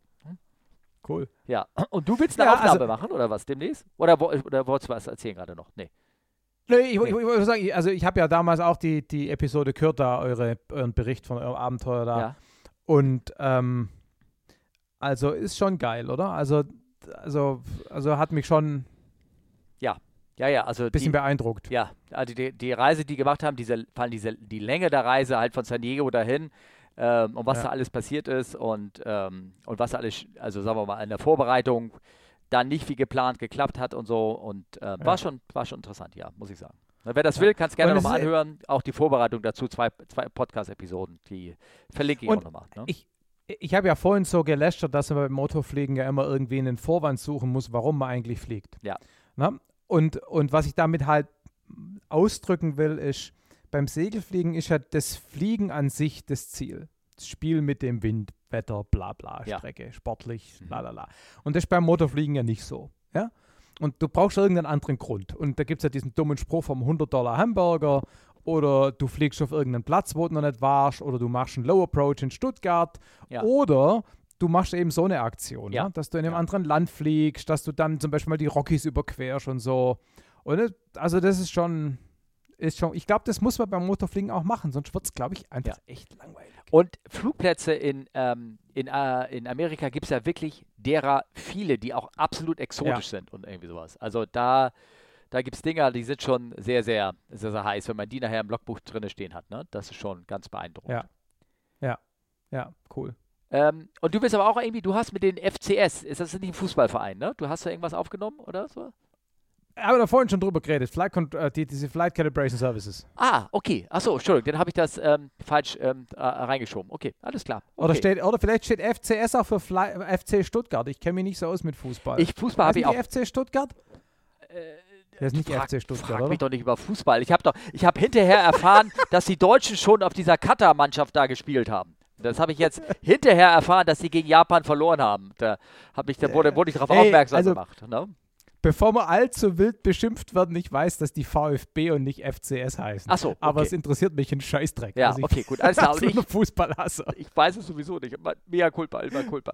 Ähm, Ja, Äh, äh, hier, was, äh, was ich sagen wollte. Wir hatten äh, mal, äh, ich hatte das mit Olli mal gesprochen, da haben wir uns ganz kurz, da ging es um den Crash, der mh, Ja. vor zwei Monaten oder sowas passiert ist. Die äh, CL 415, Ja, genau, die da in, ähm, äh, wo war das in Italien, glaube ich, ähm, Italien. abgestürzt ist. Also für mich, so wie das aussieht, immer noch, das wird sich bestimmt noch offiziell analysiert werden. Also ganz klar irgendwo eine Target Fixation und Flugfehler, der da äh, gemacht worden Ja, ist. Ähm, klar. Und das ist um die hohe Risiko. Und haben wir so ein bisschen gemunkelt, dass es eins der risikoreichsten Fliegereien überhaupt geht. Neben der Fliegerei Crop-Dusting zu machen oder irgendwie sowas. Ja. Und dann bin ich hier auf das Video gestoßen, das verlinke ich euch mal, von einem Typen, Äh. der das schon irgendwie seit, ähm, äh, so ein uralter Typ, der unter Stromleitung durchfliegt und irgendwas, der 30.000 Flugstunden Crop das Ding schon hat. Ich möchte gar nicht wissen, was der alles für Close Encounters oder Tier-, Vogelschläge, Ja. wahrscheinlich auch schon mit Hirschen zusammengestoßen ist, was weiß ich, keine Ja. Ahnung. Ne? Ja, Also- ja, absolut, ja. Ich meine, Fliegen in Bodennähe, Ja, ne, zum Beispiel beim Feuerlöschen oder beim Crop-Dusten, ist halt einfach gefährlicher als in großem Abstand. Ja. Das war im Übrigen bei den FCS-Jungs genauso. Du weißt, FCS, nicht Fußball, sondern Ja. Flight Calibration Services. ja, ja. Die haben das eben auch erzählt. Ne? Sie sind ja im Prinzip ständig in dieser kritischen Höhe unterwegs, ja, wo du halt im Prinzip nicht so arg viel tun kannst, wenn da die Mühle stehen bleibt. Ne? Äh, Ähm, ich habe den Podcast ja noch nicht gehört. Wel- Welche Höhe, wieso sind Sie da unterwegs? Was? Ja, du kannst noch nicht gehört, habe ich noch nicht veröffentlicht. Ah, okay, Ähm, daran lag Nee, nee, aber weil- genau. Äh, nee, nee, weil die halt ständig Anflüge machen. Die sind halt ständig, die fliegen halt zum Beispiel dann in 50 Fuß die Bahn entlang. Ja, so Ja. das, ja, okay. Und die haben zum Beispiel auch ähm, pro Jahr im Schnitt 10 bis 20 Vogelschläge. oh, okay. Ja? Ja, ja. Also weil sie einfach, äh, na, du weißt ja, NOTAM, Birds in the vicinity of the aerodrome, ja, Mhm. und ähm, kommt ja, kommt ja anscheinend vor. Mhm. Und äh, in der Höhe, ne? Und, und also, und so ist halt im Endeffekt mit den Crop Dusting und den Feuerlöschern, im, also natürlich noch viel extremer, aber wer halt niedrig fliegt, ich meine, ja, klar. ist logisch. halt gefährlicher. Ja, ja, ja, klar. Logisch, logisch. Ähm, ja. Genau, also wie gesagt, ich fand das ganz witzig mit diesem Video. Schaut euch das mal an, ähm, wie der Typ da ganz entspannt da längs fliegt und äh, sogar ein Leuchtpanel hat auf im Sichtweite, wo, Ja. er, wo er irgendwie äh, wahrscheinlich welchen Hahn er welche, mit welchem Mittel er öffnen muss. Chemtrails oder, oder Pestizide, was je nachdem, wo er gerade rüberfliegt oder irgendwie sowas. Ne? Äh, genau, genau, Ja. genau, genau. Sobald du übers Dorf kommst, musst du auf Chemtrails umschalten. Genau, richtig, irgendwie sowas in der Art. Ja, genau. Ja, ja, genau. Ähm, und dann, das fand ich auch noch für unsere Hörer, ich glaube, da wurde ich auch darauf hingewiesen von, ähm, von den Hörern selber in der Telegram-Gruppe von irgendeiner Doku, die lief beim NDR von dem Müritz Ja. Airpark. Ich weiß nicht, hast du die gesehen zufällig oder irgendwie sowas? Nee, ich habe sie in meiner, in meiner YouTube Watch Later List. Ach so. Habe sie leider nicht mehr geschafft, vorher anzugucken. Aber es gibt ja irgendwie, ähm, genau, also diesen Müritz Airpark halt, genau. Müritz Hast du es angeguckt? Ich habe es äh, angeguckt, ja, genau. Und Ist das ähm, geil? Ist einfach die, die Vorstellung ist schön, dass du da so einen ganzen Bunker besitzt. Ich meine, ich weiß nicht, wie, wie du den heizen willst, aber da gibt es bestimmt Motoren. Ähm, ähm, so einen ganzen Bunker besitzt, wo du in deinem Bunker, weil der so groß ist, dir noch dein Haus reinbauen kannst oder deine Wohnfläche noch speziell abgekapselt. Und unten steht halt dein Flugzeug drin. Und dann kannst du, die- wohnst du direkt an deinem an dem Flugplatz. So eine, so eine Air-Community. Gibt es ja relativ viel. Ich habe da aber auch Amiland, so eine, ja. So eine Liste rausgesucht. Ähm, die gibt es also in Frankreich von oben, habe ich auch mal eine gesehen und die wird da auch erwähnt Ah. in dem Link. Da, da fliegst du, wenn du nach Marseille anfliegst, dann siehst du, guckst du so runter und dann siehst du so eine Runway und um die Runway herum lauter Häuser. So. Ah. Ne? Und, ähm, und äh, die gibt es in Amerika relativ viel. Ja. Und auch wohl jetzt anscheinend woanders, in Schweden und sowas, gibt es halt so kleine private Runways. Und jetzt halt auch dieser ehemalige Flugplatz da in Müritz äh, oder an der Müritz. Ja. Ähm, und ähm, äh, ja, genau. Und ich weiß ja, ob da noch mehr Häuser gebaut werden, auch normale Häuser. Aber die Vorstellung ist schon so gar nicht schlecht. Ist so ein bisschen ab von Schuss nur. Also nicht für Berliner vielleicht, aber ähm, für. Ich also gucke für gerade mal kurz. Äh, ah, in Rechlin ist das, okay. Ich war nämlich mal in Waren an der Müritz zum Segelfliegen da Ah, drüben. Ja, genau, okay. Das ist aber, glaube ich, nicht genau da. Fliegerdorf. Ja, ist schon. Also es hat natürlich schon seinen Charme, gell. Ich meine, wenn ich dann von nach Donsdorf umgezogen bin, ist bei mir ja fast so gut. Ne? Der Flugplatz auch nur noch fünf Minuten von meiner Bude weg. Ja, okay. Ja, dann kannst du mit dem Fahrrad, ne? Oder was dahin fahren? Definitiv. Ja, blöderweise die Alpkante dazwischen. Oh. Ah, okay. Fährst du mit dem Fahrrad hoch und dann mit dem Paraglider zum Flugplatz runter. ja, genau. Weil das wurde nämlich Paraglider, sage ich deshalb, weil in dieser Doku, da sind irgendwelche Ah. Besucher da drauf und dann macht er, und das ist ja flaches Gelände, also Mecklen, Meck, MacPom Mhm. ist nicht bekannt für Gebirge oder irgendwie sowas. Mhm. Und, äh, und da macht er einen Seilwindenstart mit einem Paraglider. Also da hat er Mhm. sogar einen Besuch dran, hat, äh, äh, macht so ein bisschen im Wind, zieht er seinen Paraglider hoch und lässt sich dann an eine Winde hochziehen. Oder ich weiß nicht, ob es ein Auto ist, das, ihn- das ihn, welches er zieht. Oder nee, sowas. Wende. Winde. Und da frage ich mich, äh, äh, gibt es das oft an Segelflugplätzen? Dass du mit dass Nee, ein Paraglider also mit- hochzieht? Nee, nee, also mit Segelflugplätzen hat das nichts zu tun. Das sind ja keine Segelflugzeuge. Das ist auch nicht die gleiche Winde. Die wenn du zu eine schnell gehen. Segel... ne? Ja. Äh, ja, und wenn du, wenn du so eine, keine Ahnung, paar hundert Kilo Stahlseil an so einen Typ Ja, okay. da ranhängst, da, Ja. da steigt überhaupt nichts mehr. Ne? Okay. Nee, aber äh, also das ist eine separate Geschichte. Aber es gibt bei, auch bei uns, ähm, es nennt sich Kuchalp, ist ein Schleppgelände, das ist ähm, pff, gerade so außerhalb von unserer Motorflugplatzrunde, da gibt es das auch. So Windenstart für äh, Teebeutel. Ah, Ne? okay. Und ähm, äh, ich weiß nicht, ich habe keine Ahnung, ich weiß, dass, dass es äh, auch bestimmt unheimlich Spaß macht oder sowas, aber meinst du, der kann in so einem Flachland, im MacPom, kann er sich auch in die Thermik ranhängen, wenn sie denn da ist und holen? Ja. Ja? Ja, ja, Okay, ja, ja. Also das machen die bei uns auch. Die gehen auch von dem Ding thermisch weg. ja. Aber da, ich, also ich, ich stelle mir das so, da kann er denn vom Bad zu Bad fliegen? Reicht das aus oder muss er immer an seinem Bad drinne bleiben und wird dann praktisch Brauchst immer, halt immer weg, weiter du, weggetragen? du, sp- ne?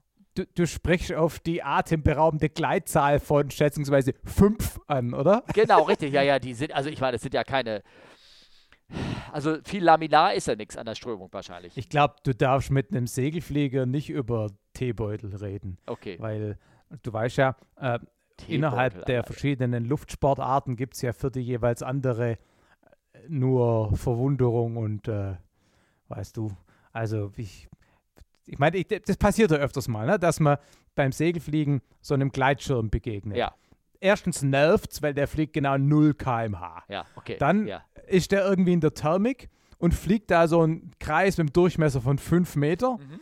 Und du musst im Segelflugzeug irgendwie drumrum, das ist auch irgendwie scheiße, ja. Ja.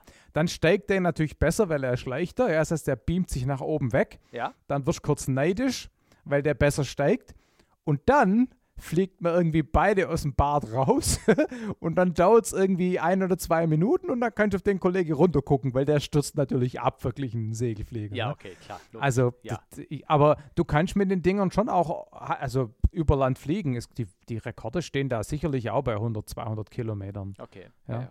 Brauchst halt, brauchst halt Tage, wo die Basis hoch ist Ja. ähm, und oder die Wolken nicht so weit auseinander sind, aber wirklich auskennt tue ich mich da auch nicht, ich schwätze auch nur daher. Haben die Flammen?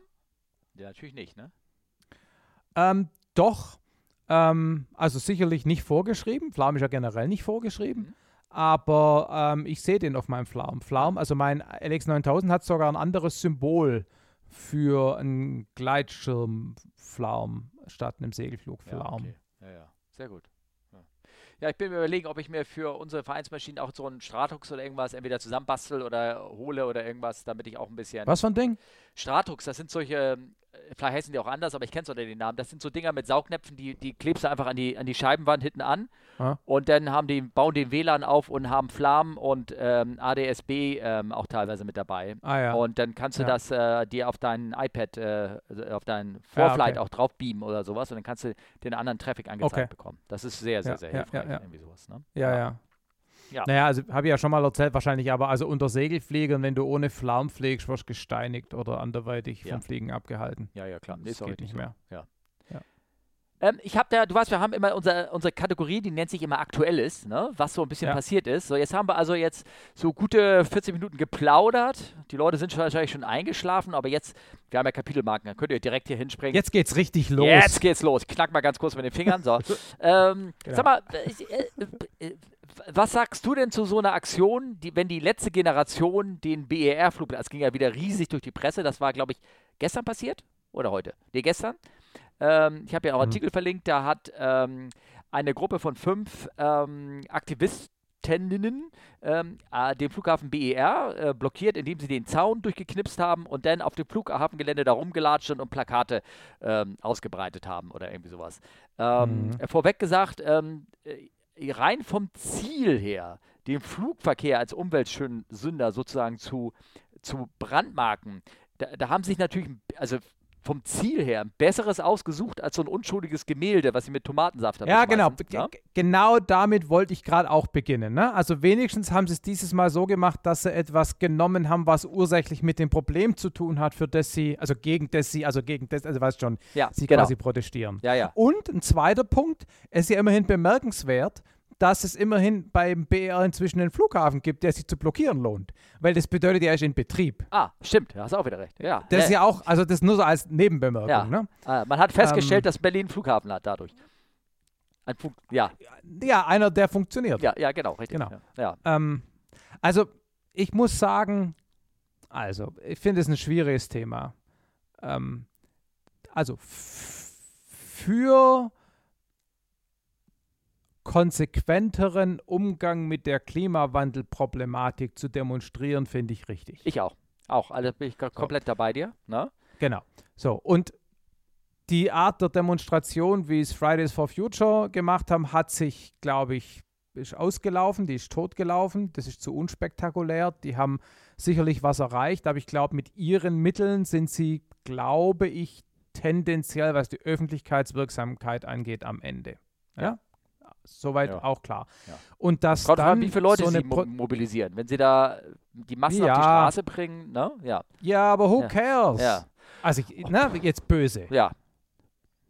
Ja, am Anfang hat man sich darüber aufgeregt, dass die Kids nicht in der Schule waren. Das interessiert doch auch niemand. Also ich habe nicht das Gefühl, dass das groß äh, bemerkt wird in der Gesellschaft, wenn da nächsten Freitag wieder irgendwelche Klimastreiks sind. Also wenn das jetzt nicht im Volumen einen Faktor 10 äh, noch Ja. dazu gewinnt, Ja, ja. dann ist das Thema durch. Also jetzt in der Öffentlichkeit. ja, ja, ja, klar. So, und, und, und dann ist irgendwie klar, dass sich solche Proteste, ähm, dass die sich also krasser werden in der Art und Weise, wie sie versuchen, Aufmerksamkeit zu gewinnen. Das ist ganz natürlich so. Und, von, und, und dann finde ich eben, was macht man dann als nächstes? Und, und wie gesagt, also sich auf die Autobahn kleben, also diesen, diese Diskussion rund um diese angebliche Frau, die da gestorben ist, hat sich inzwischen rausgestellt, dass es nicht damit zusammenhing Ja, und, und Staus gibt es ja auch so genug und das war eine Pseudodiskussion.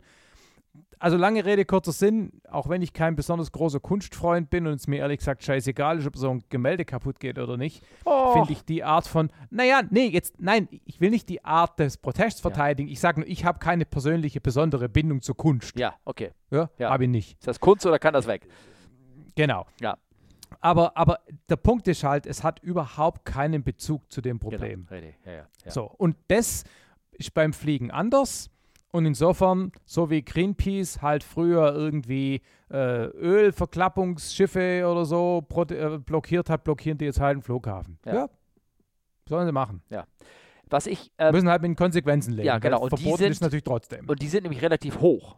Und ähm, wenn du ja. nämlich in so einen Flugsicherheitsbereich eingehst äh, und der ja. da irgendwie Zugang verschaffst und sowas, das ist gleich äh, Gefährdung des Luftverkehrs und ich bin jetzt kein Jurist, aber ich glaube, das geht gleich Richtung Straftat so ein bisschen. Ne? Ja, ja, ja, klar, das ist keine Ordnungswidrigkeit. Nee, nee, nee. Und ähm, dementsprechend äh, kann man, wenn die Leute das machen, Respekt, Hut ab. Ich hoffe nur, dass sie sich also wirklich genau vorüberlegt haben und beraten haben, äh, dass sie das machen oder keine Ahnung, dass, äh, äh, ne, dass sie das so machen in einer Art, wo dass das irgendwie minimiert wird oder irgendwas. Meine Greenpeace macht ja auch sowas, die gehen ja auch ähm, auf irgendwelchen Flughäfen rauf und malen dann die Flieger grün an und sowas, das gab es ja auch, ne? Da hast du noch zusätzlich ein bisschen Sachbeschädigung. Die waren, wahrscheinlich, die, ne? die, die, waren wahrscheinlich auch bei äh, Condors neuer Lackierung beteiligt, oder? Ja, ja, die genau. Das, das Flugzeug eigentlich, die wollten das Flugzeug eigentlich hässlich machen und Condor gesagt, ach komm, sieht geil aus, nimm mal als Lackierung. Ach, es werden wieder neue Flieger ausgeliefert jetzt, ne? Die kriegen also, die werden aber nur am Heck jetzt, kriegen sie diese Badematte da hinten drauf, ne? Aha. Ja. Furchtbar. Naja, sie erzeugen Aufmerksamkeit. Also das ähm, wollte ich irgendwie auch nochmal so loswerden, weil es war auch, wurde ja auch gefragt oder wurde gepostet dazu in, äh, zu diesen Dingern. Und also ich, äh, das ist halt eine Behinderung des, des, des Luftverkehrs auf Videoart, die machst. Kann, da gibt es ja unterschiedliche Methoden, die du machen kannst. Du kannst ja auch sagen, ich starte jetzt eine Drohne oder irgendwas. Oder irgendwie ja. sagst du, hat eine Drohne, hat da, ist da geflogen, ich habe sie genau gesehen und dann wird auch mal der Flughafen erstmal angehalten. Ja, das wäre auch eine Möglichkeit, wie du das irgendwie äh, machen kannst. Aber ähm, ich sag mal so, auf dem Flughafengelände rauf aufzudringen. Hm.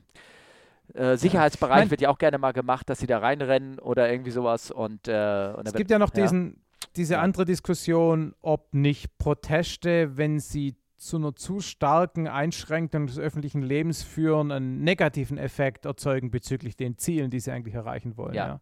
ja. Und das, wie gesagt, Greenpeace damals irgendwelche blöden Schiffe blockiert in der Nordsee, das hat natürlich im normalen Leben keine Sau behindert, ja. Ja. Oder wenn sie auf irgendwelche Schornsteine hochgeklettert sind. Das war irgendwie sozusagen äh, äh, beeindruckend, aber es hat dich natürlich nicht auf deinem Weg zur Arbeit behindert. Aber wenn sie jetzt halt anfangen, äh, Straßen und oder Flughäfen zu blockieren, dann betrifft es halt äh, Joe Everybody oder wie auch immer das heißt. Und da müssen sie halt aufpassen, dass das nicht in die Gegenrichtung ausschlägt. Ne? Das ist wie beim Streik des Flughafenpersonals. Da wollen die genau. Leute endlich mal in genau. Urlaub fliegen und dann genau. Trifft es genau, genau, diejenigen, die sich auf irgendwas gefreut haben. Ne? Da, damit genau, das genau kann halt irgendwie kann ich halt ein bisschen schief gehen. Naja, gut, also das ist so ja. my, my, my two cents für, für dafür, dass sie ja. aufpassen, dass es nicht zu weit nach hinten geht. Sag mal, ich habe mal eine andere Frage. Bist du schon mal mit gesetzter Parkbremse gelandet? Ich ja. Also, also, ähm, Segelflugzeug hat keine Parkbremse. Nicht? Nee. Aber wie bremst du? lässt Fahr ich habe eine Bremse, aber keine Parkbremse. Ah, okay. Die Parkbremse ja. ist einfach, dass du den Flügel im Gras ablegst, sozusagen. Ja, genau. Oder halt ja. einen Stein vors Rad legen. Ja. Hm, okay.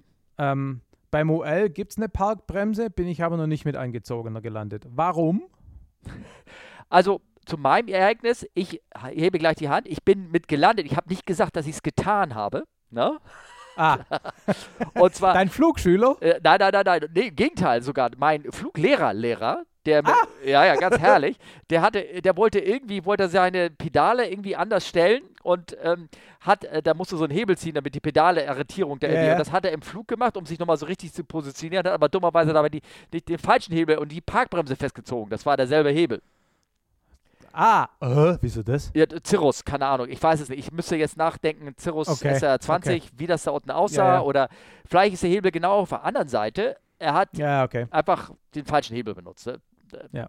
Ne? Und wir sind da gelandet und wir verzögern enorm. Und er so, quietsch, quietsch, quietsch, quietsch, quietsch. Ich so, sag mal, ey, sag mal, ja. bremst du? Und er so, oh Scheiße. Und er hat er runtergegriffen, das Ding noch losgemacht. Ne?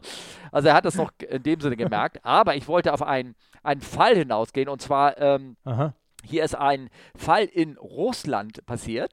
Und zwar, ähm, mhm. äh, was war das? Ein 320? Oh, jetzt habe ich das. Äh, ja, von Ural Airlines. Genau, ein Airbus 320 äh, suffered damage. Der ist mit gesetzter Parkbremse äh, oder irgendwie sowas gelandet und hat auch enorm verzögert, weil nämlich äh, seine mhm. alle vier Reifen, wo die Bremse drauf gewirkt hat, also alle am Hauptfahrwerk hab, haben abgeblasen und man sieht so richtig schön Ja, also sind der geplatzt und sind dann die Felgen ja. so richtig eckig runtergeschrabt worden. Ist so auch so ein schönes Bild, was man da irgendwie äh, drauf gucken kann und ist dann, ähm, ist dann gelandet. Und äh, ich meine, Ural Evans, wir reden hier mal wieder über Russland, ne?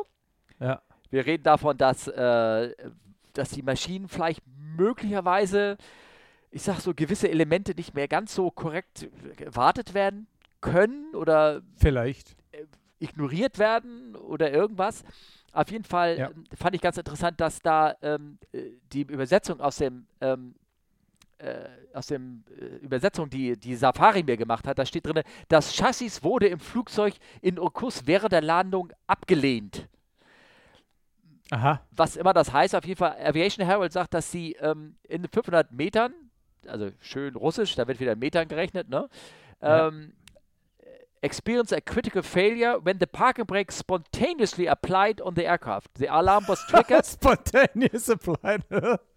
the wheels remain locked for landing. Also spontaneously uh. applied to the aircraft. Also du, es äh, kommt vor. Wie machst du denn die, bei deinem Uli die Parkbremse fest? Irgendwie, weißt du das? Ich ziehe einen blauen Hebel ganz nach hinten und verriegele ihn in, einem, in einer Verriegelung. Genau, richtig. Also okay, man, ich habe ja schon angefangen bei der Cirrus, es ist passiert. Also einer hat es gemacht, ne? Äh, also anscheinend gibt es Leute, die das irgendwie außersehen machen oder irgendwas. Ähm, bei, der, bei dem Airbus ist es einfach nur ein kleiner Hebel, den man rauszieht und 90 Grad dreht und wieder loslässt. Mhm. Das ist so ein ganz mhm. kleiner Hebel. Der ist, ähm, wo ist er eigentlich? Auf dem Center Pestle, glaube ich. Ähm, kleiner mhm. Parkbremshebel. Also das ist offensichtlich keine mechanische Aktivierung, sondern da passiert irgendwas Elektrisches, oder? Genau, Weil da passiert was. ja da irgendwie ein größerer Weg oder so. Also ich kann es genau sagen, wie es bei der 737 passiert. Ähm, da musst ja. du, und auch, ja. glaube ich, bei der 777, das sieht nämlich ganz genauso aus und möglicherweise auch beim Jumbo, Klar. weiß ja, bei Boeing ist dann alles. Ja, einmal erfunden, immer verwendet. Ja, genau, traditionell, dem, naja, aber auch vielleicht von, von, von der, also die Technik dahinter wird schon so ein bisschen anders sein, hoffe ich. Ähm, aber bei der 3.7 war das so und ich schätze mal bei den anderen Mustern auf, du drückst manuell die Bremse runter, also baust ja. Druck aus und dann mit ah. dem Parkbremsehebel kneifst du praktisch den Abfluss zu sodass mhm. der Druck dort drinnen eingefangen ist. Und dadurch mhm. ist Bremsdruck drauf. Der würde natürlich mhm. dann irgendwann über die Zeit würde der abblasen, langsam rausliegen und ja. dann würde dann die Parkbremse sich lösen. Also du müsstest praktisch zwei Sachen machen, um die Parkbremse zu, äh, zu betätigen. Mhm. Ähm, wir haben mal überlegt, was passiert, wenn du das in der Luft machen würdest. Also diese Aktion mhm. Bremse treten und mhm. festhalten und dann landen. Es ist so, dass ähm, dass du blockierst damit auch das Anti-Skid. Also du würdest tatsächlich mit blockierten Reise, Reifen landen. Okay, das hätte ich nämlich oder? jetzt gefragt, ja. ne? ob, ob da das Anti-Skid wirkt oder nicht. Ja. ja. Und ähm, wenn du, ich habe das mal versucht rauszufinden, wie es beim 380, das ist nur kein 320, ne, aber beim 380 ist, ja. wenn du da die Parkbremse anschmeißt, schmeißt er dir einen Fehler raus, ich weiß auch nicht, nicht welchen, aber er macht erstmal nichts.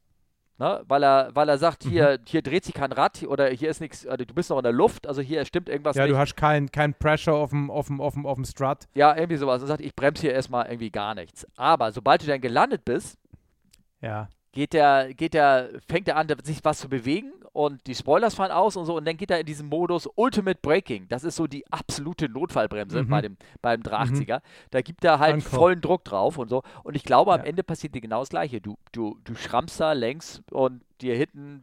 Ja, warte mal, aber da müsste ja das Anti-Skid dann eigentlich aktiv sein. Anti, bei, bei, dem Ultimate Braking gibt es keinen Anti-Skid. Ah. Also der, der okay. 380 hat vier Brake-Mode: Normal, Alternate, Emergency und Ultimate. Ja. Also vier Brake-Modi sozusagen. Und die Ultimate ist tatsächlich, ja. dass du die Parkbremse einfach setzt. Und dann, ah, okay. und dann schießt okay. er den Maximaldruck auf, die, auf das Bodygear und irgendwie die Hälfte des Drucks irgendwie auf den, die, die Winggear-Brakes rauf, sodass mhm. du dann ähm, dadurch praktisch einfach verzögerst, kostet es, was es wolle. Und wenn die Reifen abblasen, blasen halt die Reifen ab. Das ist ja wirklich das Ultimative. Du willst die Karre jetzt einfach zum Stehen bringen. Ne? Ja, ja, ja. Und, okay. Ja? Und da, da ist die Lande oder da ist dann die Ausrollstrecke kürzer, als wenn er mit, mit ABS vernünftig bremst, oder? Glaube ich nicht. Also muss ja, sonst würde man es ja nicht machen, oder? Ja, ich weiß nicht, ich glaube, ich glaube, die, der, der, das hängt halt vom Reibungsquotient, wie ist der Reibungsquotient von einer angeschrabten Felge versus eines gut gummierten Reifens? Das weiß ich. Da müsste jetzt, da müsste ich jetzt den ja. Physiker und Ingenieur fragen. Kennst du da einen? Ja, ich weiß nicht, guck mal, ob da irgendwo einer äh, im Raum ist. Nee, ja. der ist gerade nicht da. Ja, ja. Der, der, der muss nachher noch was erklären. Ja, genau, genau. Ja. Also Anti-Skid ist natürlich immer besser als alles andere. Das ist definitiv. Schon, ne? Ja, ja, klar. Logisch, logisch. Aber wie gesagt, das ist halt, wenn äh, das, dieses ähm, Ultimate Braking, äh, gibt es auch bei dem, bei dem, äh, bei der 737 gab es auch diese Notfall-Brake-Systeme, das sind meistens dann welche, die funktionieren aus einem Akku raus. Also da ist, ah, okay, ne? da geht es dann darum, dass wenn die Regelung vom Anti-Skid am Arsch ist, dass es überhaupt noch irgendwas gibt, was dich runterbremst und ja, so. Ja, überhaupt keine ja, okay. Hydraulik mehr da ist, ne? Sowas. Ja, ja, ja, ja. Also klar. zum Beispiel, okay. ja, ja. konkret ab dem 380 ähm, hast du einen Knopf gehabt, wo du diese Brake-Akkus wieder aufladen konntest. Ne? Da, das war, mhm. also wenn du ähm, äh, da stehst einfach so, die Klötze liegen vor, es ist, es ist nur Strom an der Maschine dran, es läuft noch kein Motor oder so, dann drückst du auf den Knopf, das Druck wieder, falls er langsam meinetwegen stand an der Woche rum, der Flieger, und die Parkbremse sind mhm. langsam, ist der Druck langsam rausgegangen. Der Flieger bewegt sich hoffentlich nicht, weil, die, weil du Klötze vorgelegt hast. Und, ja. ähm, und jetzt willst du wieder, dass die Parkbremse zumindest geht. Ähm, falls die, jemand die Klötze jetzt wegnimmt, dann drückst du auf den Knopf und dann ja. die, werden die Akkus wieder vollgeschossen. Und dann kannst du auch die Parkbremse okay. wieder richtig setzen, sozusagen. Ja, ja, okay. Ja. Also, aber was da jetzt genau passiert ist, wahrscheinlich, keine Ahnung, vielleicht wurde das alles so verrostet, dass er die Parkbremse aus Versehen gesetzt hat, aus irgendwelchen Gründen und, ähm, und das Ding da defekt war und nicht wieder, nicht wieder losgelassen hat oder irgendwas in der Art. also mich würde aber schon mal, mich würde schon mal interessieren, wieso Airbus der Meinung ist, dass die äh, Flugregelungslogik, die er da dahinter sitzt, überhaupt zulässt, die Parking Brake in der Luft zu setzen. Ähm, also es verstehe ich nicht. Also ja also klar, die Tatsache, dass es erlaubt ist, hat sicherlich damit zu tun, dass die Logik, um es auszuschließen, um es fehlerfrei auszuschließen, nicht wasserdicht ist. Also in anderen Worten, wenn man das. Ich muss einen Disclaimer machen. Was ich da geschrieben habe, habe ich mir das Studium der Systeme gedacht, was passieren wird. Was ich nicht mhm. nachgeguckt habe, ist, wenn du das wirklich machst, ob dann zumindest ein Bing im Cockpit angeht, ja. wo dir gezeigt wird, du hast ja was gemacht, was nicht gut ist. Ja. Das kann ich dir also jetzt nicht sagen. Zumindest das würde ich von dem System auf jeden Fall erwarten. Ja, das kann sein. Weil es, es, es muss ja wissen, dass das Fahrwerk im Servicefall drin ist, ja, dass kein Druck auf den Dämpfern ist, dass dein Radio, dein Radio-Altimeter sagt irgendwie out of range, ja, mhm. und all diese 5000 anderen Indikatoren, dass du in der Luft bist. Ja. Das, das muss der Flieger wissen. Und, und er weiß es auch, weil es am Boden auch die Memo-Message gibt, Park and Brake Set. Also die gibt es Park and Brake On. Genau. Wenn du die setzt, geht so, die an. Also von dem her ja. würde ich sagen, muss es entweder einen extrem guten Grund geben, warum die das dann doch zulassen, die Parking Brake in der Luft zu setzen oder es kann eigentlich nicht sein. Also es muss irgendein Schweizer Käse, es muss einen anderen Fehler gegeben genau. haben. Also wie gesagt, meine Vermutung ist ja, wie gesagt, anhand des Studiums, aber ich bin ja nicht der Ingenieur ja, sozusagen, ist, äh, dass, dass, dass die, Folgendes dann eintreten wird. Ne? Du, kann, du kannst das Ding einfach setzen, das ist ein Hebel, den, den drehst du einfach. Ne? So, ja, klar. was dann äh, genau passiert, das dafür Simulator, vielleicht mal ausprobieren, wer weiß. Ne? Ja. ja. ja. Ähm, ich habe ja, wenn du ein bisschen weiter runter scrollst, habe ich da so eine Seite aufgeschlagen. Das sind alle Breaks, Error Message, die es auf dem 380 gibt. ne? Und da gibt es natürlich auch äh, Breaks, Park and Break On. Refer to Park and Break On Procedure.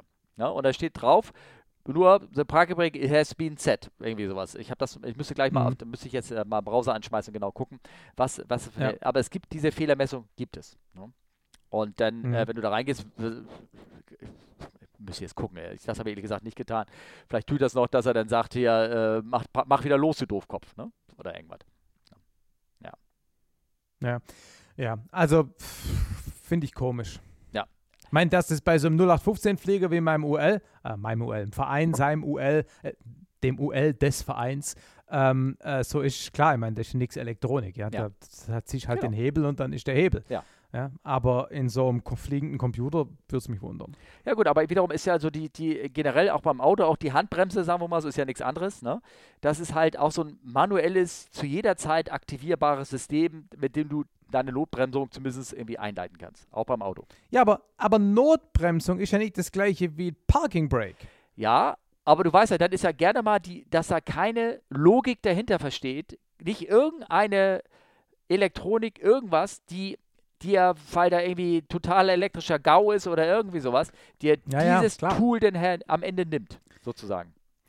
Genau, und das ist genau das, was ich vorhin sagte, was mich interessieren würde. Ja. Also nehmen wir mal an, der Airbus verbietet nicht, die Parking Brake in der Luft zu setzen Ja. und erlaubt dir mit gezogener Parking Brake quasi zu landen. Mhm.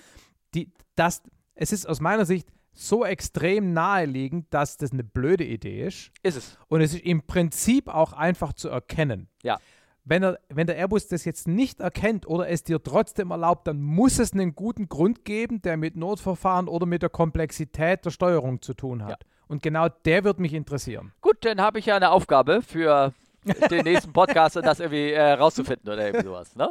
Ja. Da, du kannst da so einen Airbus- Airbus-Konstrukteur-Kumpel. Ja, genau, den werde ich fragen. Ich habe auch noch Kontakte. Ich hab, Mensch, ich bin da noch in der in der Kapitäns WhatsApp-Gruppe drin, wenn da überhaupt noch einer drin ist. Und kann er mal fragen, die Piloten haben doch, äh, die Piloten brauchst du fragen, die haben doch keine Ahnung von dem Scheiß. Die können sie nur bedienen. Ja, das stimmt. Aber auf der anderen Seite, äh, na, da müsste jetzt eine Gruppe sein mit Kapitänsanwärtern. Die, da, die müssen das ja wissen. Also wer da ja gerade frisch drauf schult.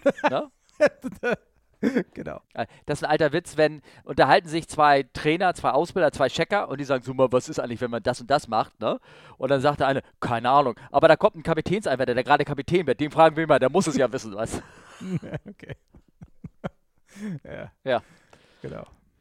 Äh, Jetzt habe ich die unterbrochen. Ich Was- hatte, Ja, ich, hatte, ich hatte mal äh, vor unendlich langer Zeit, habe ich da mal eine Episode drüber gemacht. Da hatte ich mal Kontakt zu jemandem, der hat ähm, bei Airbus in der Flugsteuerungsentwicklung gearbeitet und hat so über äh, Software, Beweisen und formale Methoden und so ein Zeug erzählt.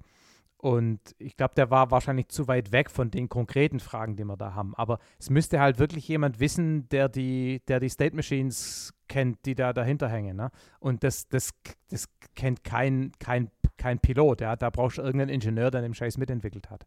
Aber okay, beenden wir das Thema. Kommen wir eh nicht weiter. ja, wie gesagt, ich könnte jetzt, wenn ihr noch einen Augenblick, ich meine, ich kann das ja die Pause hier äh, äh, ja rausschneiden. Ja, ja, ich hab das, Zeit. Ne? Und dann kann ich mal äh, ganz kurz äh, gucken. Guck mal, OM. So, jetzt starte ich das. So, und jetzt habe ich hier, ähm, das ist natürlich alles handschriftlich aufgeschrieben, was ich hier habe. Das sind meine Notizen, die ich Mhm. mir vor Ewigkeiten mal gemacht habe.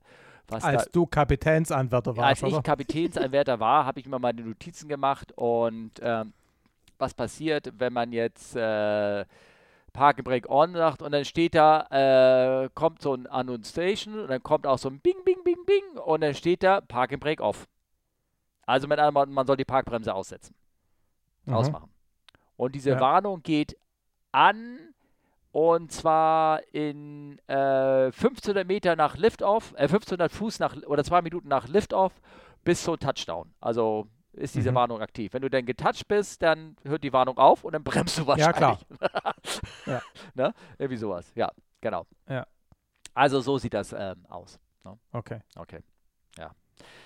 Aber da haben wir, hast du noch mal Lust? Ich meine, das ist ja alles nicht deine Baustelle, dieses, diese Großraum-Blechflieger da hier und sowas. Hast du da Lust, auch noch mal rüber zu reden? Du hast ja vielleicht schon bemerkt, dass ich auch zu Sachen, wo ich keine Ahnung habe, trotzdem eine Meinung habe. Insofern mach gern weiter.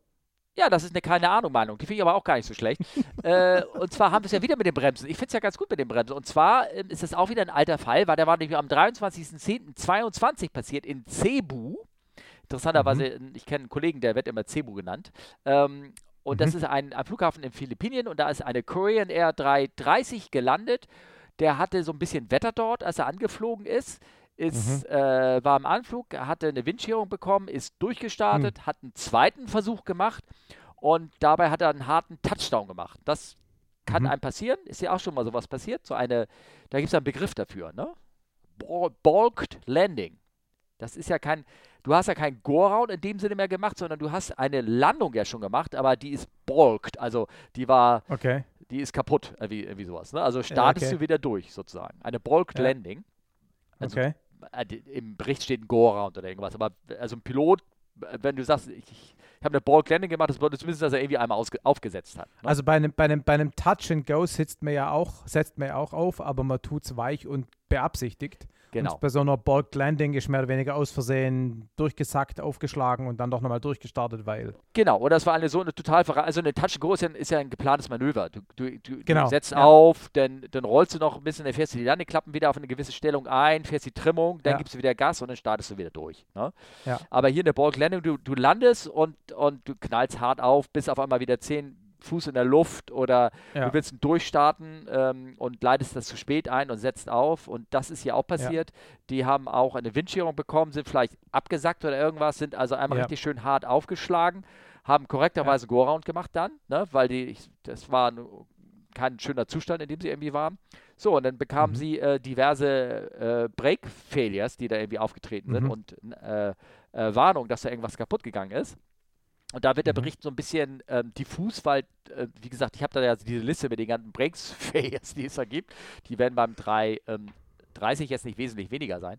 Ähm, Mhm. Aber was genau passiert ist, weiß man nicht. Auf jeden Fall ist man da ordentlich am Spekulieren, ähm, ob da nun die Reifen äh, bis jetzt noch irgendwie abgeblasen sind dabei, dass er nicht alle, alle Reifen hatte oder dass Mhm. irgendwas in der Hydraulik kaputt war oder dass der Anti-Skid kaputt gegangen ist. Und auf jeden Fall ähm, äh, ist er, hat sich entschlossen, nicht weiterzufliegen. Vielleicht haben die auch nach der harten Landung, ich spekuliere einfach nur mal so, ne? so äh, Ja. haben die so aufgesetzt, bekamen diverse Warnungen, auch meinetwegen Hydraulik oder irgendwas, konnten Teile oder wollten Teile des Fahrwerks nicht mehr einfahren.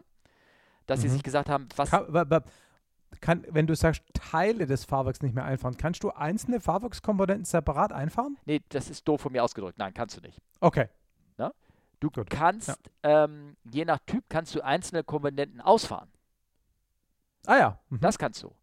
Ähm, Mhm. Ich glaube auch beim 380 auch. Da könntest du ähm, äh, nur das Nose Gear oder, oder nur das oder die, oder die Hinterfahrwerke ausfahren, weil da gibt es zwei getrennte Okay. Schalter, die du aber gemeinsam betätigst sozusagen. Okay. Oder bei der Okay. 3.7 kannst du jedes Fahrbeinchen einzeln irgendwie äh, releasen. Ähm, ich glaube, beim 320 wiederum geht das nicht. Da fährst du alles Okay. aus. Ne? Ja. Ähm, und äh, ja, und dann sind sie ja, ähm, tja, sind sie gelandet, sind 300 Meter über die Bahn hinausgeschossen. Mhm. Ähm, das Bild, ich habe das ja reingepostet in die Shownotes, finde ich ganz interessant, weil was dann nämlich da über dem Flieger so rüber, rüber, ge, äh, rüber, rüber geglitten ist. Oder was. Weißt du, was das ist? nee, ich habe es nicht so genau angeguckt. Ähm, muss man auf das Foto gucken. Das ist äh, Teil grad hin, der Anflugbefleuchtung von der Gegenbahn. Ah, ja, genau, ja, ja. Na, Und die der ist- ist quasi unter der Anflugbefeuerung durchgerollt sozusagen. Ja, wie genau. Da hat sich da, hat die angehoben. Das muss ein Krach gewesen sein, auch im Cockpit und sowas. Ne? Ja. Und ähm, da, die sind natürlich, die ganzen Lichter sind natürlich mit, der, mit Kabeln verbunden und die ganzen Kabel haben sich äh, über dem Flieger dann so ausgebreitet. Was ich nur Ja. äh, bemerkenswert finde, ich habe auf keinem Bild mehr als diese zwei Rutschen gesehen, die da ausgebracht worden sind. Also die Mhm. sind da, haben da angehalten und haben anscheinend tatsächlich wirklich nur über diese beiden Rutschen evakuiert. Also was heißt die beiden? Ich sehe auf der Steuerbordseite eine und du vermutmaßt auf der anderen Seite die symmetrische, oder? Genau, ich, wenn, ich glaube, wenn ich auf den ähm, äh, auf diesen anderen Artikel äh, hier ähm, raufgehe, von, Ja. der ist von Aviation Herald oder irgendwie, ja, genau, Ja. da sieht man nämlich auf der anderen Seite ist nämlich auch genau die, die Rutsche Mhm. an der Zweiertür ausgebracht worden, links und rechts. Mhm. Naja, die hinten ist wahrscheinlich zu hoch, oder? Genau, das, na, jein, die sind gebaut. Also weil das Bugfahrwerk ist weggebrochen. Ne? Das heißt, die Nase ist unten, Schwanz steht hoch. Ähm, Also da muss ich jetzt, müsste man jetzt genau in die, in die Unterlagen reingucken von dem, ähm, von dem Flieger selber. Äh, Ja. Was möglich ist, in der Regel sind eigentlich die Flieger so, dass du, dass es gab, bei modernen Fliegern habe ich das aber noch nicht erlebt, dass sie dann eine Einschränkung machen. Da sind die Rutschen halt steiler, aber du kannst Okay. eigentlich sie ausbringen. Aber hier sind sie ja nochmal steiler, weil da ist ja nicht nur das Bugrad weg, weg, sondern da ist ja auch so ungefähr die ersten, das Untergeschoss weg von dem, von dem ja, 330. Ne? Also ja. das ganze sein E-Compartment ist ja da. E&E-Compartment im Boden versenkt. Ja, Ja. ist alles, alles weg. Ähm, und da ist auch keiner verletzt worden bei dieser Evakuierung. Also nicht Okay. wesentlich. Irgendwie so. Das ist echt beeindruckend. Also wenn man sieht, wie der Flieger gecrashed ist, ähm, dass die ganzen Ja. Türen nur zugesehen, äh, zu, äh, zu sind und ähm, dass anscheinend, ich meine, es war ja dann schlagartig stockdunkel in dem Flieger, da, da ging ja nur noch die Notbeleuchtung an, also diese blöden Streifen, die da drin sind. Das war ja nachts Ja. gewesen. Also dass das so, so glimpflich verlaufen ist, das ist schon echt, echt bewundernswert, muss ich sagen. Also, Mhm. oder Glück gehabt, dass da nicht, Mhm. viel, nicht mehr passiert ist. Ähm, Mhm. Feuer hätte da auch locker ausbrechen können. Klar, die Ja. Triebwerke wurden schlagartig angehalten, wenn die da in so einen Boden reingehen, da kommt wird eine enorme Energie frei, ne? Weil die Ja. Dinger werden von 0, keine Ahnung, von 5000 Umdrehungen abgebremst, ne? da mit Feuer hinten dran und so, das ähm, passiert schon mal. Ist alles Ja. nicht passiert. Ähm, Fahrwerke, wenn die abgerissen worden sind, hinten vom Hauptfahrwerk, weiß ich nicht genau. ich wollte gucken, ein klares Anzeichen dafür, man kann es leider bei den Fotos nicht sehen, ein klares Anzeichen dafür, dass sie das Fahrwerk entweder nicht einfahren konnten oder manuell versucht haben auszufahren, also durch Freifall, mhm. ist immer, wenn alle mhm. Fahrwerkstüren offen sind.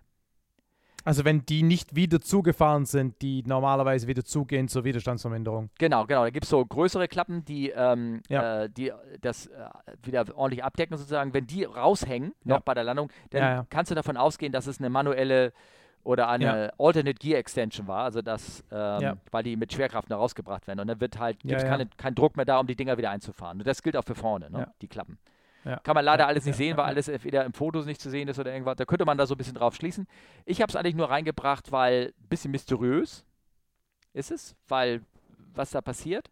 Ähm, ich meine, viele Fluggesellschaften, falls sich das interessiert, haben so eine, so eine Policy, die sagt, du fliegst einmal an und dann musst du durchstarten, okay, passiert. Dann probierst du mhm. einen zweiten Anflug, ne? Und wenn der nicht gelingt, dann solltest du wirklich dir musst du irgendwie wirklich davon überzeugt sein, dass der dritte Anflug auch wirklich jetzt nochmal wirklich Sinn ergibt. Na, warum machst du, na? Und sonst zu deinem Alternate fliegen. Und sonst fliegst du zu deinem Alternate, ne? Ähm, aber was, aber das, das, das, das, dieses, dieses Argument funktioniert ja nur, wenn die, das Problem bei der Landung am Wetter hängt, ja.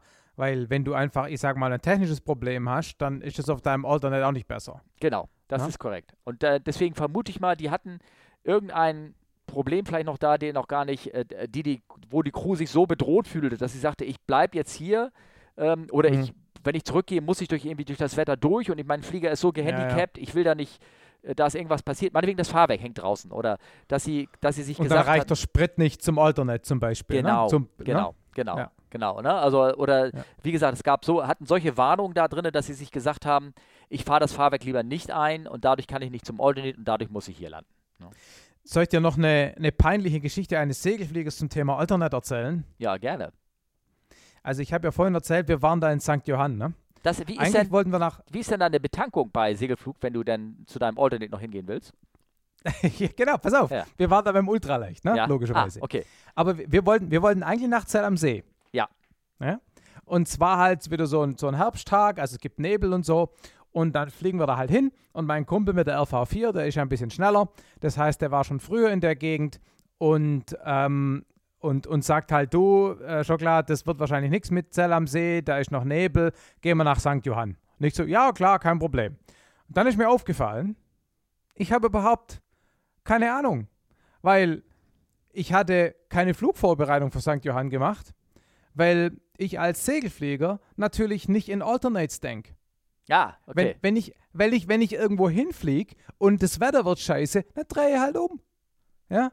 Oder ich lande halt auf irgendeinem x-beliebigen Platz und ich habe natürlich nicht für alle Plätze Süddeutschlands eine Vorbereitung gemacht. Ja. Das heißt, dieser, dieses, dieser Gedanke, Alternate, den gibt es bei mir nicht als Segelflieger. Ja. Ja, ja, Und konsequenterweise als Segelflieger, der zufällig im UL sitzt, ja, habe ich natürlich das auch nicht gemacht. Und dann mussten wir halt in St. Johann landen und dann hat halt hier mein Kumpel mir schnell per Handy da irgendwie einen Screenshot von irgendwie seinem Garmin geschickt, sodass ich irgendwie so ganz grob wusste, bei diesen Bergplätzen ist ja manchmal die Platzrunde auch nicht so ganz ohne, ne? Lärmschutz und Berg im Weg und Scheißdreck und dann musste man mit Rückenwind landen, reingeslippt und so, war alles ganz interessant.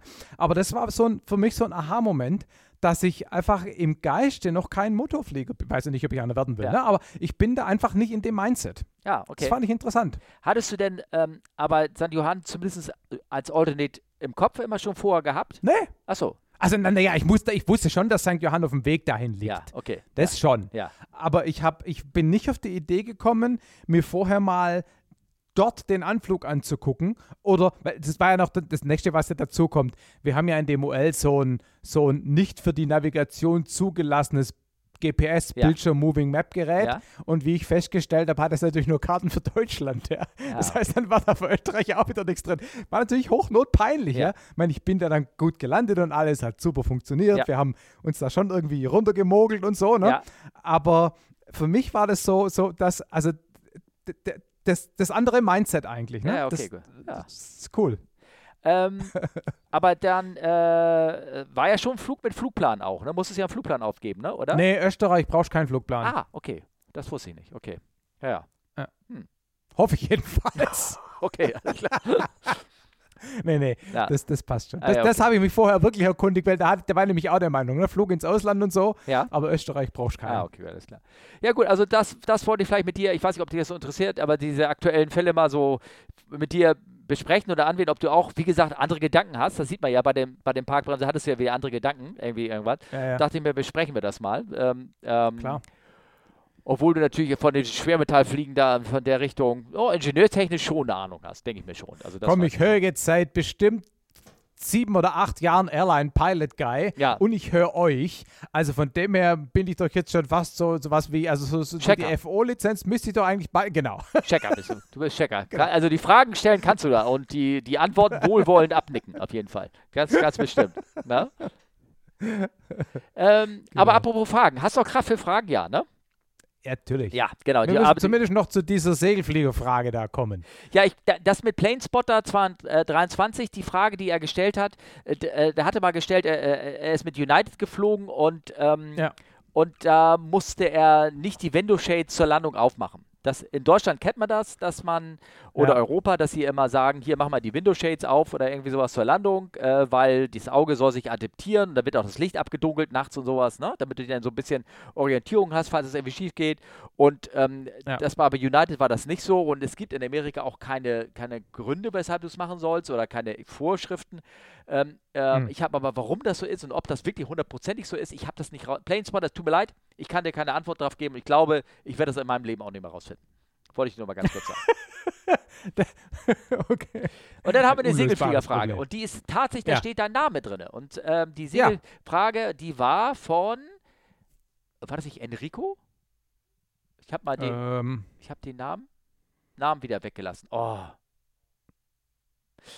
Oh, bitte nicht, bitte nicht hauen. Ich glaube, es war Enrico. Der hat gefragt, ähm, Hallo Olli, Steffen und Markus. Wie immer, erst noch einmal vielen Dank für euer unterhaltsamen und informativen Podcast. In einem schon etwas älteren Omega Tau Podcast über Segelfliegen wurde erwähnt, dass man für schnelles Fliegen mit dem Segelflieger eine hohe Fläs- Flächenlast am Flügel und somit extra Gewicht im Flieger braucht. Das ist natürlich beim erstmal hö hören etwas kontraintuitiv und ich habe versucht, es zu verstehen. Im Internet gibt es da jede Menge Infos dazu zu finden, Stichwort Geschwindigkeitspolare zum Beispiel. Hm. Ich habe mich auch mit einem Kollegen unterhalten, aber wirklich klüger bin ich daraus nicht geworden. Den zugrunde liegenden Effekt konnte ich nicht verstehen. Also was passiert grundsätzlich bei hoher Flächenlast mit einem Segelflieger? ja. Wird die Also- Aerodynamik des Fluges besser, wenn er sich mehr Nein. durchbiegt? Ja, Nee. ich halt so, das, also er denkt so, er denkt das mit der Geschwindigkeit oder biegt sich der Flügel, hat es aber. Wie kann das? Wäre cool, wenn ihr mal darüber sprechen könntet. Genau. Also ich kann da was dazu sagen. Das eine ist diese äh. Geschwindigkeits... genau. Wenn ich schon keine Ahnung von den großen Schwermetallfliegern Arsch hat, dann kann ich... genau. Ähm, also, diese Geschwindigkeitspolare, die im Prinzip den Zusammenhang zwischen Vorfluggeschwindigkeit und Sinkgeschwindigkeit darstellt, abhängig vom Gewicht des Flugzeugs, also von der Flächenbelastung, die beschreibt die Tatsache, dass du bei höherem Gewicht eine bessere Gleitzahl hast. Also aus gleicher Höhe weiter gleitest. Falsch. Stimmt nicht. Genau. Blödsinn. Ich zuck grad. Dass du, genau, dass du bei, dass du bei schweren Flugzeugen diese beste Gleitzahl bei einer höheren Geschwindigkeit hast. Das heißt, du kannst schneller fliegen und dabei weniger Strafpunkte kassieren wegen verschlechterter Leistung. Also muss man einen Schritt zurück. Wenn, wenn du mit dem Segelflieger fliegst, dann ist es so, dass ähm, du ja auf einer geneigten Bahn nach unten fliegst, musst ja, weil du potenzielle in kinetische Energie umsetzt. Und ähm, je schneller du fliegst, desto mehr Auftrieb produziert dein Flügel. Ne? Ein halb pro V Quadrat, CA, A mal, ähm, also ne, Mhm. geht ja quadratisch. Und du hast aber eben bei einem Flügel, genauso wie der Auftrieb quadratisch mit der Geschwindigkeit ansteigt, steigt ja auch der Widerstand quadratisch an. Das heißt, eigentlich dürfte das keinen Unterschied machen.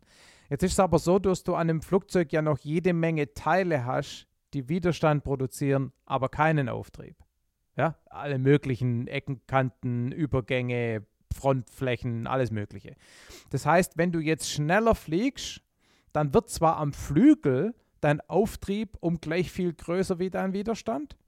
Aber an all den Nicht-Flügelteilen wird nur dein Widerstand größer. Ja. Bedeutet, bei größerer Geschwindigkeit hast du immer mehr Widerstand, aber nicht gleich viel mehr Auftrieb und das heißt, das Flugzeug sinkt schneller. Ja.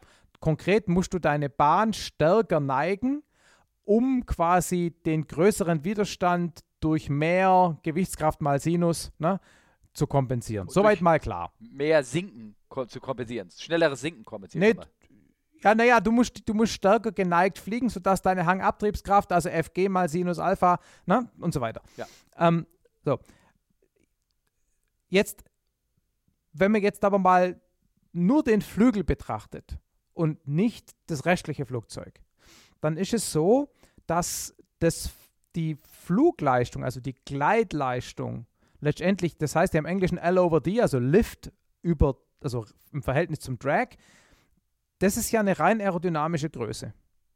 Das hat nichts mit irgendwelchen Gewichten zu tun, sondern das ist eben ein Verhältnis des Auftriebsbeiwärts und des Widerstandsbeiwärts bei einem bestimmten Anstellwinkel, weil äh, Geschwindigkeit und Luftdichte und so sind ja die gleichen. Also das kann man da vernachlässigen. So.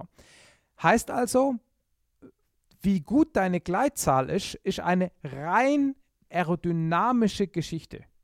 Da spielt Gewicht keine Rolle. Ja. So.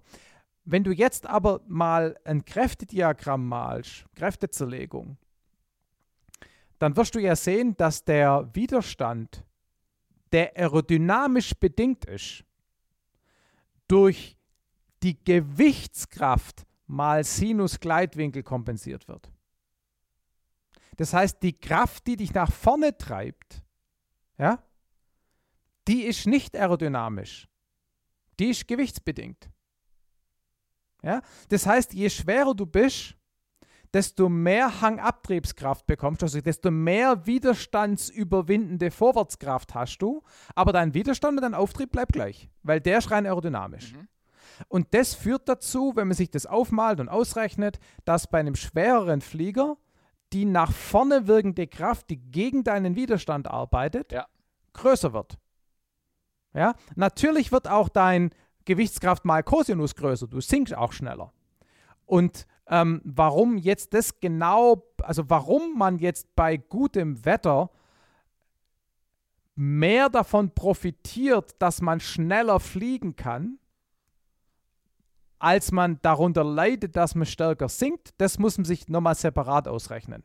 Aber der Grund, das ist die McCreddysche Solfahrtheorie und so weiter, ne?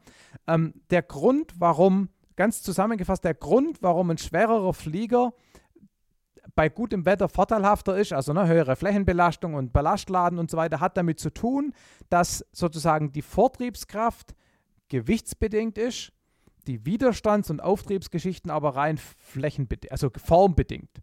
Ja, so. Und wer sich das genauer angucken will, ich habe vor zwei Jahren mal ein Buch geschrieben namens Once You Start Asking.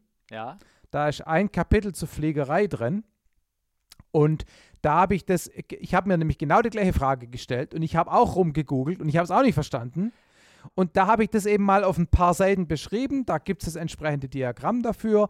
Und ich habe auch das entsprechende Kapitel im Vorfeld mal rauskopiert. Und ich würde vorschlagen, dass du den Link dazu einfach in die Show Notes setzt. Ja. Dann kann sich der hier nicht namentlich äh, erinnerte Ah. ähm, ähm, ähm, ähm, Hörer das eben vielleicht noch runterladen und dann nochmal gegenlesen. Von der Erklärung her, so rein trocken, wie du es erzählt hast, bei Cosinus und so, das ist ja schon wieder, da hört ja, das ist ja wieder so Physiker geredet, aber bin ich ja als Pilot, als Kutscher, Entschuldigung. weißt du, da komme ich ja dann doch nicht so, so richtig ähm, äh, drinne.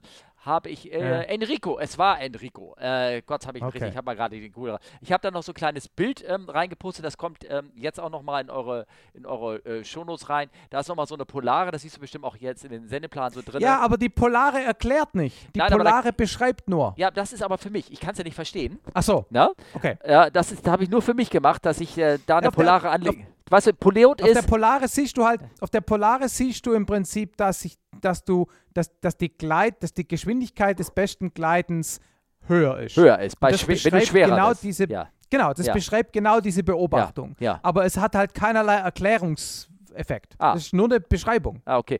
Also ich finde Das ist keine Erklärung. Ja, ja, oh, ja, ich bin ja jetzt wieder der Pilot. Ne? Ich sage, zeig mir das Ding, flieg das und halt die Schnauze. Kannst du das verstehen, den Graf? Ja, das verstehe ich gut, aber dann, dann kriege ich das hin. da, das, ist, das ist wieder ein schönes Gespräch gerade, weil du bist der Ingenieur, du möchtest das irgendwie tiefer gründen und ich irgendwann gucke das Ding an, kratz mir am Kopf, guck mir das an und sage, er, er, er hat ja gefragt nach dem Warum. ja, du hast recht.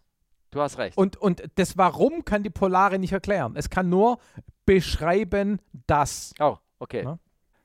Enrico, also du, hast, du hast schon gesehen, oder beziehungsweise hast jetzt genau erkannt, du hast oben in das Hallo zwar zuerst Olli und Steffen geschrieben, aber eigentlich hättest du das streichen können und nur Markus, weil der äh, kann dir das erklären. Ich bin der, ich bin dann doch doch am Ende der. Ich, ich, ich müsste da mir echt rein, ich müsste mich da echt durch. Ich, aber du hast ein Kapitel vom Buch, dann lese ich, ich verspreche es, ich lese durch und dann danach habe ich es Das ist- verstanden. Wenn man sich das, das ist wie mit vielen Sachen, wenn man sich wirklich mal aufmalt und die paar Formeln hinschreibt, ist es nicht kompliziert. Ja, ja, ja glaube ich dir Ja. gerne. Gern, Aber also ich musste es auch erarbeiten. Ja, ja, Ich konnte es okay. auch nicht aus dem Stegreif erklären. Ähm, also Enrico, ich hoffe, wir haben da dich die Frage eindeutig und gut erklärt. Ich werde mir den Podcast nochmal fünfmal anhören von, von, und dann werde ich es auch verstanden haben. Entschuldigung. Ähm, ich glaube, äh, äh, Markus ist nicht mehr gut gelaunt jetzt, oder? Doch, doch, doch, so, alles gut. Okay, gut, gut, gut.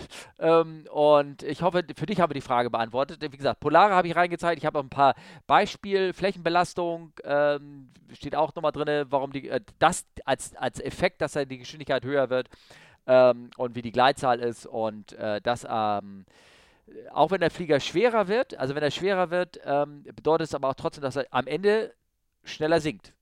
Klar. Also du siehst es hier ja auch, die, die Geschwindigkeit, das geringste Sinken Ja, geht von, ähm, von 0,656 Meter pro Sekunde auf 0,68 Meter pro Sekunde zwischen einer Flächenbelastung von 32 äh, Kilo pro Quadratmeter auf 50. genau. Und ähm, jetzt äh, vielleicht noch äh, ein Hinweis, warum, warum das dann trotzdem funktioniert.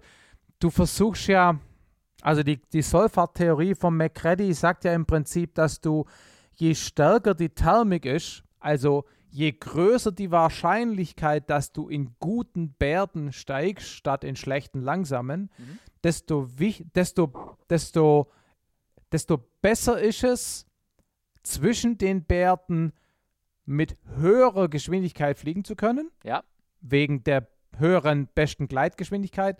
Ähm, also der Benefit, den du dadurch kriegst, ist, wenn du das über eine Strecke mittelst, größer als der Nachteil, dass du in dem starken Aufwind ein bisschen stärker eigensinkst. Ja, Ja. ja. Weil du dann schneller von Bad zu Bad kommen kannst, mit, um, Genau. ohne weniger Höhe zu fliehen. O- Oder? Genau, genau, genau, genau. Ja. Und das ist ganz wirklich beeindruckend. Also ich, ich habe das mal, also das ist ja nicht nur so ein Papierding, ne? Also ähm, wenn man hier guckt, also die Geschwindigkeit ähm, bei dem Flieger hier, ich weiß gar nicht, was so ein Flieger ist, aber es ist irgendwas Schlechtes hier mit Gleitzahl äh, 42. Ähm, ähm, d- die geht von 100 km/h auf 120 km/h. Ne? Das, ist schon, das ist schon ganz ordentlich. Ne? Ja, ja, klar. Ja. Man, man darf aber nur eins nicht vergessen, wenn wir schon darüber reden. Natürlich, vor allem ältere Flugzeuge sind natürlich schon schwieriger zu fliegen, wenn sie schwerer sind. Ne? Also zum Beispiel sieht man an der Geschwindigkeitspolare ja auch, die, Geschwindig die Minimalgeschwindigkeit, also die Geschwindigkeit des Strömungsabrisses ist auch höher. Genau. Weil der Flieger natürlich schwerer ist, damit muss er mehr Auftrieb produzieren, jetzt muss man wieder diskutieren und so weiter, egal. Ja. Also moderne Flugzeuge tolerieren Wasser ganz gut. Ja, also die, die Flugeigenschaften werden nur gering schlechter, wenn der Flieger schwerer ist. Mhm. Äh, von, Aber welcher, früher war das anders. von welcher, von welcher Wa Wasserballast, von welcher Menge sprechen wir denn hier? Alles hängt natürlich auch wieder vom Flieger ab, ne? Aber also, ähm, also ich, kann ungefähr 150 Liter Wasser laden. Ja, ist das schon eine Menge eigentlich, ne? Das ist ja dann noch, als Mhm. wenn du da zwei, zwei Hansels noch mit in, ins Cockpit reinnimmst, ne? Ja, kommt davon, was du handelst. Aber ja, genau. Das ist schon, das schon, also ist schon, genau, also du musst ja überlegen, der, der Flieger wiegt leer mh, 345 Kilo, wenn ich es richtig weiß. Mhm. Und Segelflugzeuge, einsitzige Segelflugzeuge sind ähm, auf 600 Kilo beschränkt, Okay. ja, Maxim, Maximum Takeoff Weight. Das heißt, ähm, du kannst dann, ähm, wenn du jetzt eine Flügelfläche von 10 Quadratmetern annimmst, was für einen 18-Meter-Flieger so halbwegs passt, kannst du ähm, eine Flächenbelastung von 60 fliegen. Ja, okay. Ne? Das Ja. ist schon, und das fliegt sich dann schon anders als eine Flächenbelastung von 38. Ja. Also meiner hat ohne Wasser 41 Mhm. und wenn ich bei gutem Wetter mit Wasser fliege, ich nehme da normalerweise 100 Liter mit, dann, also ich habe ungefähr 10 Quadratmeter, 9,8 Quadratmeter Flügel, dann komme ich halt so auf eine Flächenbelastung von knapp 50 und das fliegt sich noch ganz okay. Ähm, wie sind die Flug, das frage ich jetzt aus der äh, anderen Seite, wie sind die Flugeigenschaften dann? Also äh, darfst du denn, was so Turbulenzen angeht, ich glaube, der, die, die VA, also die, die, die Maximanövre Speed, die wird ja auch höher dann sozusagen, ne? Nee, Oder ändert die, die sich ändert nicht? sich eigentlich nicht. Ne? Die ändert sich nicht. Und Turbulenzanfälligkeit, Ähm. also je höher die Flächenbelastung, desto besser kann er ja man ja mit Turbulenz umgehen, aber das bringt, merkst auch nicht, ne? Oder? Ja, was du schon merkst, ist, dass er quasi durch die, durch das, also das wieder das gleiche Argument, ja. Also die, der Einfluss von Turbulenz, der bremsende Effekt von Turbulenz oder der dich durchschüttelnde ist ja erstmal aerodynamisch. Ja. Na? Und, und, und aber die Trägheit und damit quasi die Fähigkeit des Flugzeugs durch so Turbulenz durchzuschießen, die ist gewichtsabhängig. Ja, Ja, genau. Das heißt, schwer, Flugzeuge, die eine höhere Flächenbelastung haben, sind böenunempfindlicher. Ja. D- Das ist zum Beispiel auch der Grund, warum ich als Segelflieger lieber hinter so einer DR400, hinter einer Jodel hänge im Schlepp, als hinter einem Ultraleicht. Weil das Ultraleicht hat eine geringe Flächenbelastung. Es hat zwar im Verhältnis fast gleich viel Steigleistung, Mhm. aber der Flieger wird halt mehr durch die Gegend gebeutelt, Aha. weil er halt einfach Ja. im Verhältnis leichter ist. Und damit ist so eine Jodel einfach ein stabilerer äh, Fels in der Brandung, an den du dich als Segelflieger ranhängen kannst. Ja, ja, ja, klar, logisch, logisch. Und Ne? wem das nicht ein, einleuchtet, der muss einfach mal oben ähm, ähm, vom Haus oder vom ersten Stock irgendwas einen Stein fallen lassen oder ein Blatt Papier fallen lassen. Ne? Ja, genau. Was einfach, der Blatt Papier ist viel mehr dem Wind auseinander, äh, auseinandergesetzt und landet sonst wo, wedelt hin und her und der Stein geht einfach durch die, durch die Luft durch. So kann man sich Genau. das ganz plausibel erklären. Ne? Kürzlich, kürzlich, wo wir gerade schon von F-Schleps reden, habe ich einen F-Schlepp gemacht hinter einer Pitts Model 12. Mhm. Sagt ihr das was? Also Pitts sagt mir, aber Model 12 jetzt nichts. Nein? Das ist ein, also auch so ein Pitts Zweisitzer, Doppeldecker. Ein bisschen größer als die klassische S1 oder S2. Mhm. Ähm, 400 PS Sternmotor. Oh, okay.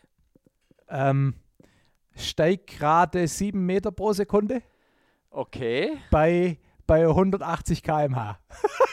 also angeschleppt am Boden mit negativer Klappenstellung. Machst du beim Segelfliegen ja immer. Du, du rollst immer an mit Klappen negativ, weil deine Querroder früher wirksam sind. Ne? Ja, Und dann normalerweise, sobald deine Querroder irgendwie wirken, wölbst du positiv und nimmst einen Flieger vom Boden. Ja? Ja. In dem Fall äh, negativ stehen lassen und dem halt damit 180 hinterher keizt. Sieben Meter pro Sekunde steigen, fast ein Windenstart, das war schon echt geil. Ja, sehr schön, sehr schön. War da, Ja, beso- war musst du dafür saucool. für den mehr bezahlen, für den Schlepp? Nee. Das ist ganz interessant. Also natürlich, klar, der Flieger ist im Betrieb pro Minute natürlich teurer, Ja. aber er steigt pro Minute auch deutlich mehr. Also wenn man das umrechnet, ist es gar nicht teurer. Ja. Ja, ja. Also in dem Fall, der Kumpel von mir und so hat mir nichts gekostet und so. ja okay. Aber ähm, also, also Routine-Schleppgerät wäre es vielleicht jetzt nicht so geil. Ja. Ist vielleicht auch irgendwann ein Lärmproblem mit unseren äh, Klein Platz. Zivilisten. Ja, ja. Äh, aber geil ist das schon. Ah, okay, cool. Ja. Hm. Hast noch eine Kraft für eine Frage? Ja, ja. Ja, und zwar haben wir nämlich noch eine ganz, ganz lange äh, Frage gekriegt. Und zwar von Jan aus Leipzig. Soll ich sie mal vorlesen, dann kannst du sie beantworten. Mach, lies gerne vor, ich äh, höre zu jetzt. Hallo Olli, hallo Steffen. Äh, Hallo Markus, sage ich. Auch nochmal. ja, das hast aber du hinzugeschrieben, Ja, aber oder? weil du ja dabei bist. Wir wollen ja nicht, wir wollen ja nicht dem Hörer irgendwelche Worte nein, in den Mund nein. legen. Also, erstmal muss ich euch ein großes Lob für den tollen Podcast aussprechen. danke, Klar. danke. Äh, hab alle Folgen angehört, bei Autofahrten, bla bla bla, und er kann es kaum erwarten, dass eine neue Folge rauskommt. Nochmal zu meiner Frage aus meiner ersten Mail. Ich war, wie gesagt, schon immer flugbegeistert, auch in einem intakten Flugzeug. Aus, auch, auch aus einem intakten Flugzeug bin ich schon mal gespannt. Ich habe gehört, du bist jetzt hier Fallschirmabsetzer. Muss ich hier kurz vom Thema abweichen. Machst du das jetzt ernsthaft, oder? Ich habe noch kein Angebot, was mich das Type-Rating kostet. Okay. Das Okay, und das ist so viel, dass das ähm, potenziell, dass das ein Faktor ist, ob du das in deiner verbleibenden Lebenszeit wieder reinfliegst. Ja, also wir reden ja also irgendwas, ich weiß noch nicht, was es ist, ob es nun 8 oder 10 ist oder so in die, aber wir, Oh, also, okay. okay, reden wir von dem. Und das zahlen dir nicht die Absetz-Heinis, damit Nein. sie den neuen Schlepper äh, Nein, absetzen? nein, nein, weil die, da- die haben die Erfahrung gemacht, dass sie, dass die Typen nehmen das Danken an und dann auf einmal sind sie nicht mehr da. ja? Okay. Naja, gut, das könnte man ja dadurch machen, dass man dann einfach das quasi abstottern muss durch entsprechend viele Schul äh, Absitzflüge. Ja. ja, aber auch das ne? klappt nicht ganz. Du hast ja lieber den, den, das, wie heißt das, die Taube in der Hand dann ganz zum Schluss, als den Spatz auf dem Dach, naja. ne? oder? Okay. Ja. Weiter. Gut, also, ja. und nun, nun hat mich das Fliegerfieber mit meinen noch 32 Jahren, alter Sack, ja. doch nochmal gepackt. Vielleicht auch äh, mit dem Flugsimulator, durch den Flugsimulator bedanken. Und ich ärgere mich ein wenig, den Weg nicht schon vorher eingeschlagen zu haben. Mein Plan ist nun, einen Schnupperflug zu machen und ich habe mich da auch schon eine, mir, mir da auch schon eine Flugschule rausgesucht, die die Zeit sogar anrechnen würde, wenn man die dann in der Ausbildung anfangen, wenn man da die Ausbildung anfangen sollte. So, jetzt kommt eine Frage, du hast es hier, glaube ich, äh, umformuliert. Er fragt sich nun, welche Flugschule ist eine gute, das Finanzielle, wie das mit dem CPL ist, ob überhaupt noch Jobmöglichkeiten neben der Airline-Fliegerei gibt. Ja, zum Beispiel bei FCS, ILS vermessen. Mhm. Ähm, gerade für einen Familienvater, äh, beispielsweise Jens vom letzten Podcast. Ich habe den dazu gefragt, hier seine Antwort. Das habe ich ihn gefragt, ne? Also ich habe ihn du gefragt. hast ihn gefragt. Genau. Ah. Genau. Genau, und der hat, äh, ich habe ihn gefragt, und, weil äh, der hat äh, gerade ja. nämlich ähm, genau das gleiche gemacht. Er hat äh, ah. sel selben Alter sozusagen und hat äh, PPL mhm. angefangen und das ist äh, nicht ganz so optimal gelaufen, ähm, so wie mhm. ich das irgendwie verstanden habe. Und er sagt, äh, was ich, was ich, was rate ich denen? Guck dir die Flugschule ganz genau an, buche eine Probestunde. Das hat er ja schon gemacht. Frag in Foren mhm. über die Erfahrung dort nach. Frage dich, mhm. warum du das jetzt noch lernen willst, rechne dir aus, was es kostet, den Schein aktiv zu halten. Bedenkende steigende Chartergebühren wegen steigender Energiepreise. Wenn das ja. alles passt, frage dich wirklich, ob es der PPL sein muss oder ob nicht der Lappel reicht. Wäre auch in meinem Fall am Ende besser gewesen, sagt er. Ähm, mhm. Und äh, klar, wenn du ein PPL hast, daraus kannst du dann irgendwann den CPL machen. Und ähm, aber ihr hört ja jetzt schon, dass ich mich auffrage, äh, weil irgendwann fängt das dann an, entweder wirst du irgendwo eingestellt und dann ja. macht der Arbeitgeber, sagt, okay, ich sehe Potenzial bei dir, du hast äh, genügend Erfahrung mitgebracht, du hast den richtigen Schein schon, also sprich ein CPL oder das müsste ein ATPL gemacht oder irgendwas, dann stellt ja. dich ein, ähm, finanziert dir meinetwegen das Type-Rating vor, was du dann erstmal ein bisschen abbezahlst und arbeitest dann als Angestellter. Aber was kommt am Ende pro Stunde raus und wie viel ist man dann unterwegs? Ne?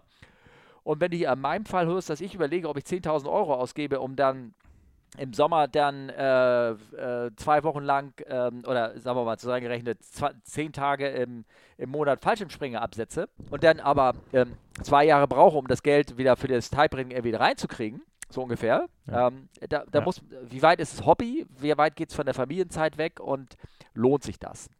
Ähm, ja. ja, also ähm, man kann das mit 32 Jahren machen. Er hat jetzt Jens hier erwähnt, aus dem letzten Podcast war Jens und genauso wie der äh, Jan hier auch, der, die haben Bundeswehrhintergrund. Also mhm. ich schätze mal, vielleicht hört er auch demnächst auf oder irgendwie sowas ähm, oder ist schon aus seinem, aus seinem, ähm, äh, aus seinem Vertrag da raus oder sowas in der Art und möchte jetzt das Ganze nochmal anfangen. Ähm, ich weiß es nicht, wie die Zeit jetzt dafür geeignet ist. Das muss er wirklich mit seiner Familie sich genau durchrechnen. Es gibt ja professionelle Flugschulen auch, die einen von, Anfang an das planen, aber du wirst da relativ viel Geld los. Und der Jens, da weiß ich, der hat bei, bei Cityline hat, hat erzählt, hat er angefangen, ich weiß gerne nicht genau, wo er äh, geschult hat, aber der konnte wahrscheinlich durch das Aufhören bei der Bundeswehr, ich weiß nicht, wie das ist, ähm, welche Möglichkeiten er hat, da erstmal ohne konkrete Arbeit irgendwie sozusagen über die Runden zu kommen oder irgendwas. Ähm, äh, ich schätze, er wird nebenbei gejobbt haben, aber hauptsächlich wird er in dieser Flugschule verbracht haben und konnte dann mit 35 mhm. Jahren bei Cityline einspringen. Ist übrigens immer noch nicht Kapitän, ne? Also ja. mal so als, als Beispiel. Und ähm, ist, wie hat er gesagt, wie alt ist er? Ja, wobei, ja? wobei das ja nichts damit zu tun hat, dass er spät angefangen hat, oder? Sondern einfach nur mit der Seniority, Bedarf, bla bla bla von der Airline. Genau, genau. Und äh, die ist momentan großartig. Momentan wirst du, äh, ich glaube, in meinem Verein jetzt wahrscheinlich gerade mit zehn Jahren wirst du Kapitän. Ne? Ja. Aber ähm, ich sag mal, vor zwei Jahren war das so, dass du dafür noch 17 Jahre gebraucht hast, als Beispiel. Naja, ne? klar. Und ähm, also Jan, das hört sich jetzt alles so deprimiert an, was wir jetzt hier gerade so irgendwie erzählen. Das, aber bedeutet vor allen Dingen eins, so genau kann ich, ich dir den Tipp nicht geben. Ich bin nicht der richtige Kandidat dafür. Ich weiß nicht, ob Markus, ob du das bist. No? Nee, ich bin's nicht. Ich, ich würde eine Sache sagen. Leute, die sich das überlegen, Leute, die sich überlegen, mit 32 das zu machen, die machen das primär nicht aus Geldgründen.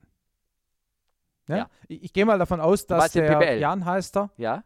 Naja, nee, generell überhaupt den Versuch, nochmal beruflich ins Fliegen einzusteigen. Mhm.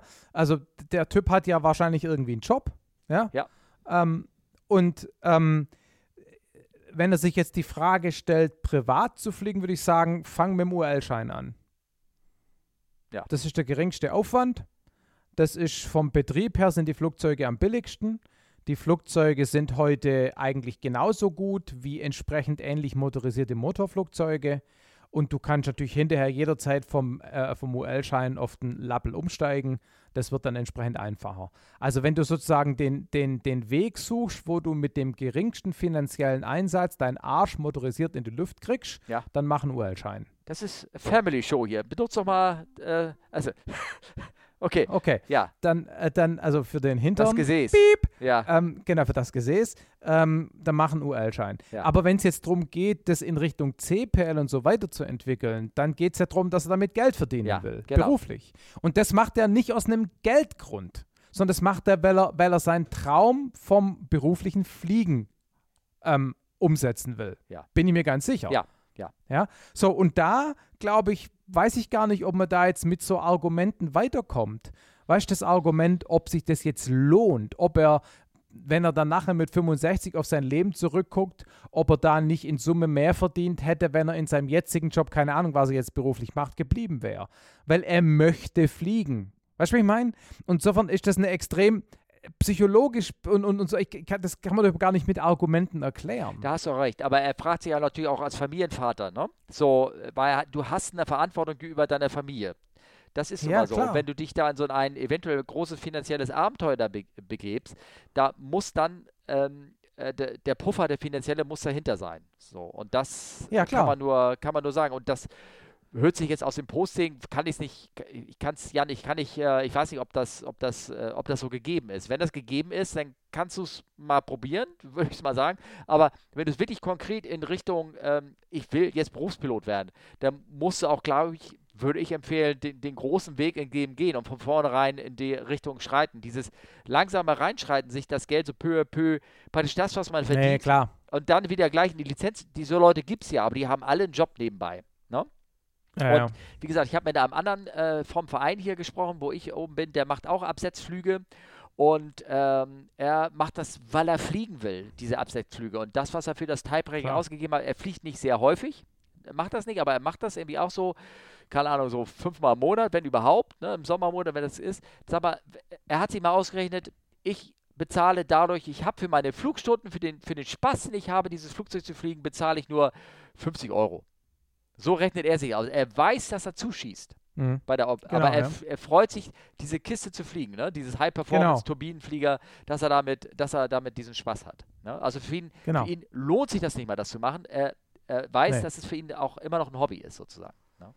Genau. Ja. Genau, aber das, ich finde den Unterschied erstmal wichtig. Wenn es ein Hobby ist, brauchst du über das Geld nicht reden. Entweder du kannst und willst dir leisten oder nicht. Ja. Punkt. So. Und wenn du es beruflich machen willst, dann glaube ich für jemand, also ich behaupte, wenn jemand mit Mitte 30 einen halbwegs sinnvoll bezahlten Job hat Ja. und mir da jetzt die Karriere weiter plottet, halbwegs normal, dann wird, wenn der jetzt ins berufliche Fliegen geht, finanziell ist für den kein Vorteil. Genau. So. So, aber das ist ja auch nicht das Argument. Der macht es ja nicht aus finanziellen Gründen, sondern der sagt, ich will meinen Traum verwirklichen. So, und damit stellt sich jetzt die Frage, wie du selber schon gesagt hast, kannst du dir das Familienfinanzierungsrisikobedingt erlauben? Das können wir aber nicht beurteilen. Nee, ja, ja. Okay. Wir können nur Und die, deshalb- die ja, ja, ja, genau. Okay. Was ich noch sagen so kann, also ich habe ja jetzt Flugschüler, die, ähm, die Ja. in der Situation sind, die sind äh, 35, haben teilweise kleine Kinder zu Hause und die äh, fangen das jetzt an aus unterschiedlichsten Gründen. Also entweder haben sie zum Beispiel finanziell gerade einen guten Deal gemacht, äh, waren, äh, mei- meistens waren sie alle selbstständig und äh, erfüllen sich halt diesen Traum, aber haben den finanziellen Puffer dazu. Ne? Und gehen Ja. jetzt hier hin und, und, und lernen das. Und äh, wir haben, das ist so bei den mit 30eren, oder wir haben die jungen Leute, die äh, anfangen, die dann ein bisschen, wo das Geld definitiv knapper ist, aber da merkst du auch, sie lernen es auch schneller.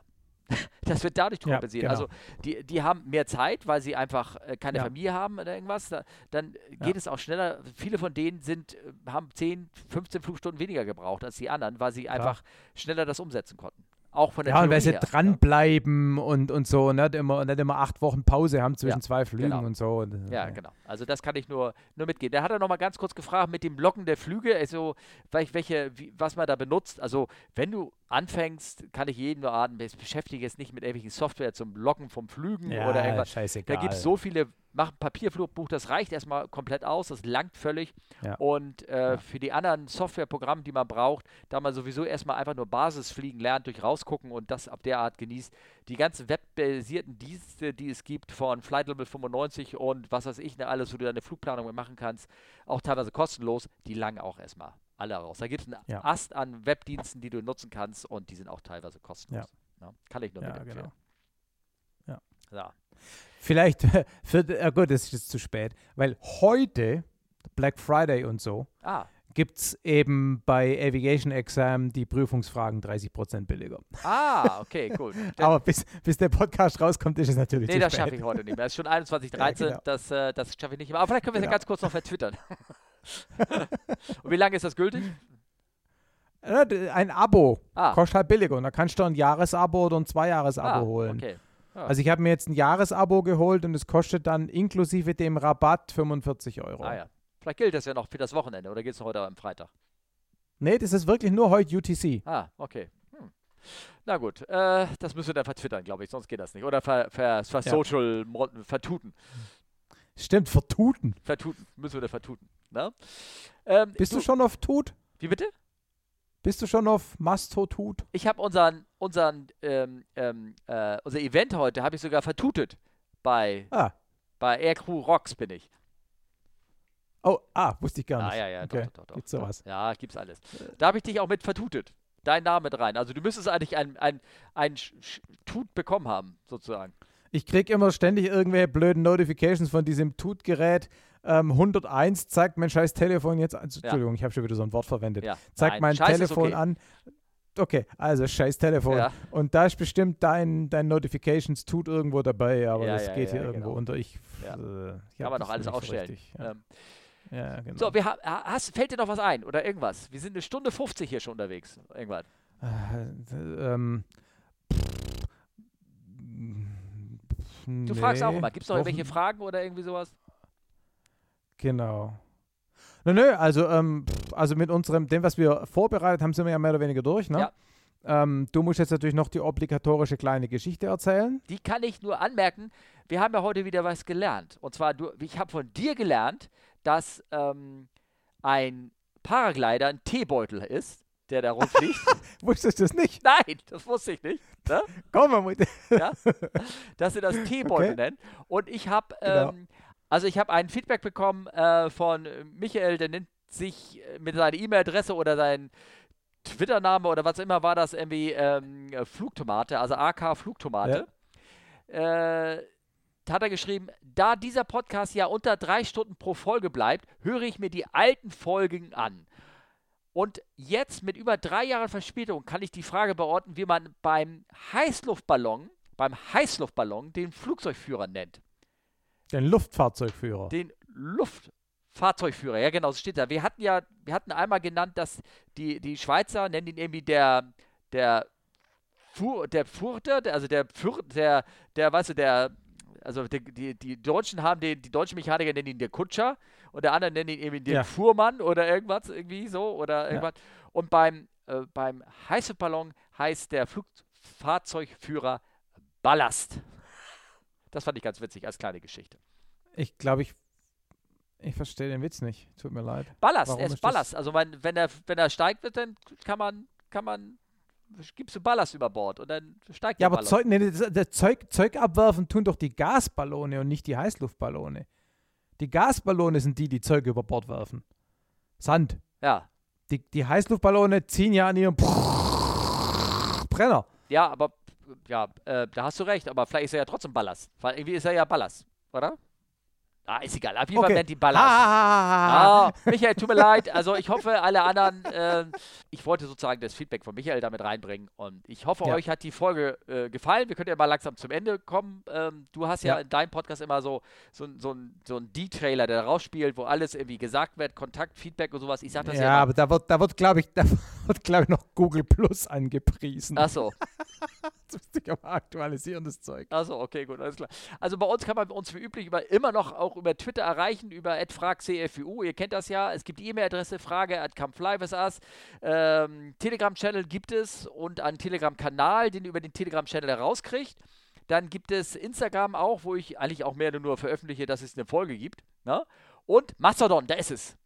At aircrewrocks at come fly with us. Oder come fly with us at aircrew. Nee, wie wird das geschrieben offiziell? At Ja, genau, so rum, warte mal. Das ist der Link. Ja, genau, also, genau, also die, der, der, der Handle ist at come fly with us at aircrew.rocks. Genau. Ne? Und da könnt ihr, um, könnt ihr den Kanal hier, also unseren, unseren Kanal irgendwie auch ähm, anreichen. Dann, Das ist ja cool hier, das muss ich jetzt mal kurz erwähnen. Die, auf der Titelseite von dem aircrew.rocks ja, steht drunter, Aircrew Rocks is the Mastodon instance for and from, müsste by heißen, pilots, flight attendants, air traffic controllers and flight enthusiasts. Und weißt du, was sie für ein Bild haben? na? Ein Segelflieger. Ja, siehst du. Ja, Ja, da bist du in der falschen Instanz gelandet oder sowas. kein ne? so scheiß Metalleimer. Ja, ja, wieso Metalleimer? Ach so. Ach, du meinst jetzt. Du weißt schon. Ah ja, okay, gut. Ich dachte jetzt, da wo du bist. Du bist wahrscheinlich bei Dot Social oder irgendwie sowas, ne? Ich bin bei, ich bin bei Mastodon Ja. dort social. Ich habe mir da noch keine so großen Gedanken drüber Ja, gemacht, ehrlich gesagt. Wir wissen auch gar nicht, wo das endet, ne? Ähm, Nee, nein. Na, auf jeden Fall, ähm, genau, und da war ja immer, die anderen sagen ja mal, gibt uns Sternchen bei iTunes. Das haben auch Mhm. Leute getan. Ich habe da mal tatsächlich nochmal geguckt und da hat Mhm. einer geschrieben, der Schlagerpilot hat äh, am 24. April uns fünf Sterne gegeben und hat mit der Überschrift Es heißt Underscore. Ja, hat er geschrieben. Ein Podcast wie eine Unterhaltung im Cockpit, wie ein Abend im Layover, wie ein Trip mit Kollegen, wie mit Freunden auf einem Umlauf zu gehen. Danke euch beiden und macht weiter so. Das ist. Also das heißt, der ist wohl, der ist wohl auch, der ist Kollege, oder? Von dir, also von den weiß ganzen ich nicht, aber das sich, also das geht runter wie Butter. Also toll. Ja. Schlagerpilot, vielen Dank für den, für den, für den, für den Feedback. Ich habe mir tatsächlich äh, ein kleines Tool gebaut, Ja. mit dem ich automatisiert die ganzen Kommentare aus iTunes runterladen kann. Ah. Und zwar nicht nur, nicht nur vom deutschen iTunes Store, sondern von allen. Ah. Also natürlich beim, Indo beim Indonesischen gibt es nichts für uns, ne? Ja. Aber so sehe ich halt auch Kommentare von Schweizern oder Österreichern Ja. oder Franzosen oder so. Und immer wenn es mir schlecht geht, wenn ich Motivation brauche, dann starte ich das Programm und lass mir so ein paar neue Lobeshymnen runterladen. Das tut gut, wie du gerade sagtest. Ja, gut, ne? Schön, schön. Schlagerpilot, geiler Name. Das, ist auch, das wäre auch ein schöner Twitter-Handle, ne? Oder, oder, oder was er sich handelt. Das Schlagerpilot. Bist du so ein, bist du so ein, so ein Schlagerfan? Überhaupt nicht, aber Ah, äh, okay, gar gut. nicht. Ich, Dachte schon. nein, nein, okay. Dachte Markus, ich hoffe, es hat dir gefallen. Schon. Ja, Mir hat es gefallen. Ich Ja, hoffe, unseren mir. Hörer auch, ne? hoffe ich auch. Ja. Ähm, wenn du noch was zu sagen hast, oder schweige für immer, oder wie heißt der Spruch immer? Nein. Ja. Gut. Leute, ich glaube, ich müssen, wir werden albern. Ich sag mal Tschüss und bedanke mich für euer kräftige Durchhalten. Fast zwei Stunden gebrochen oder geschafft. Und ähm, ja, war eine schöne Folge. Danke, Markus, für deine Zeit. Danke für die Einladung, macht's gut. Jo, bitte. Tschüss. Ciao.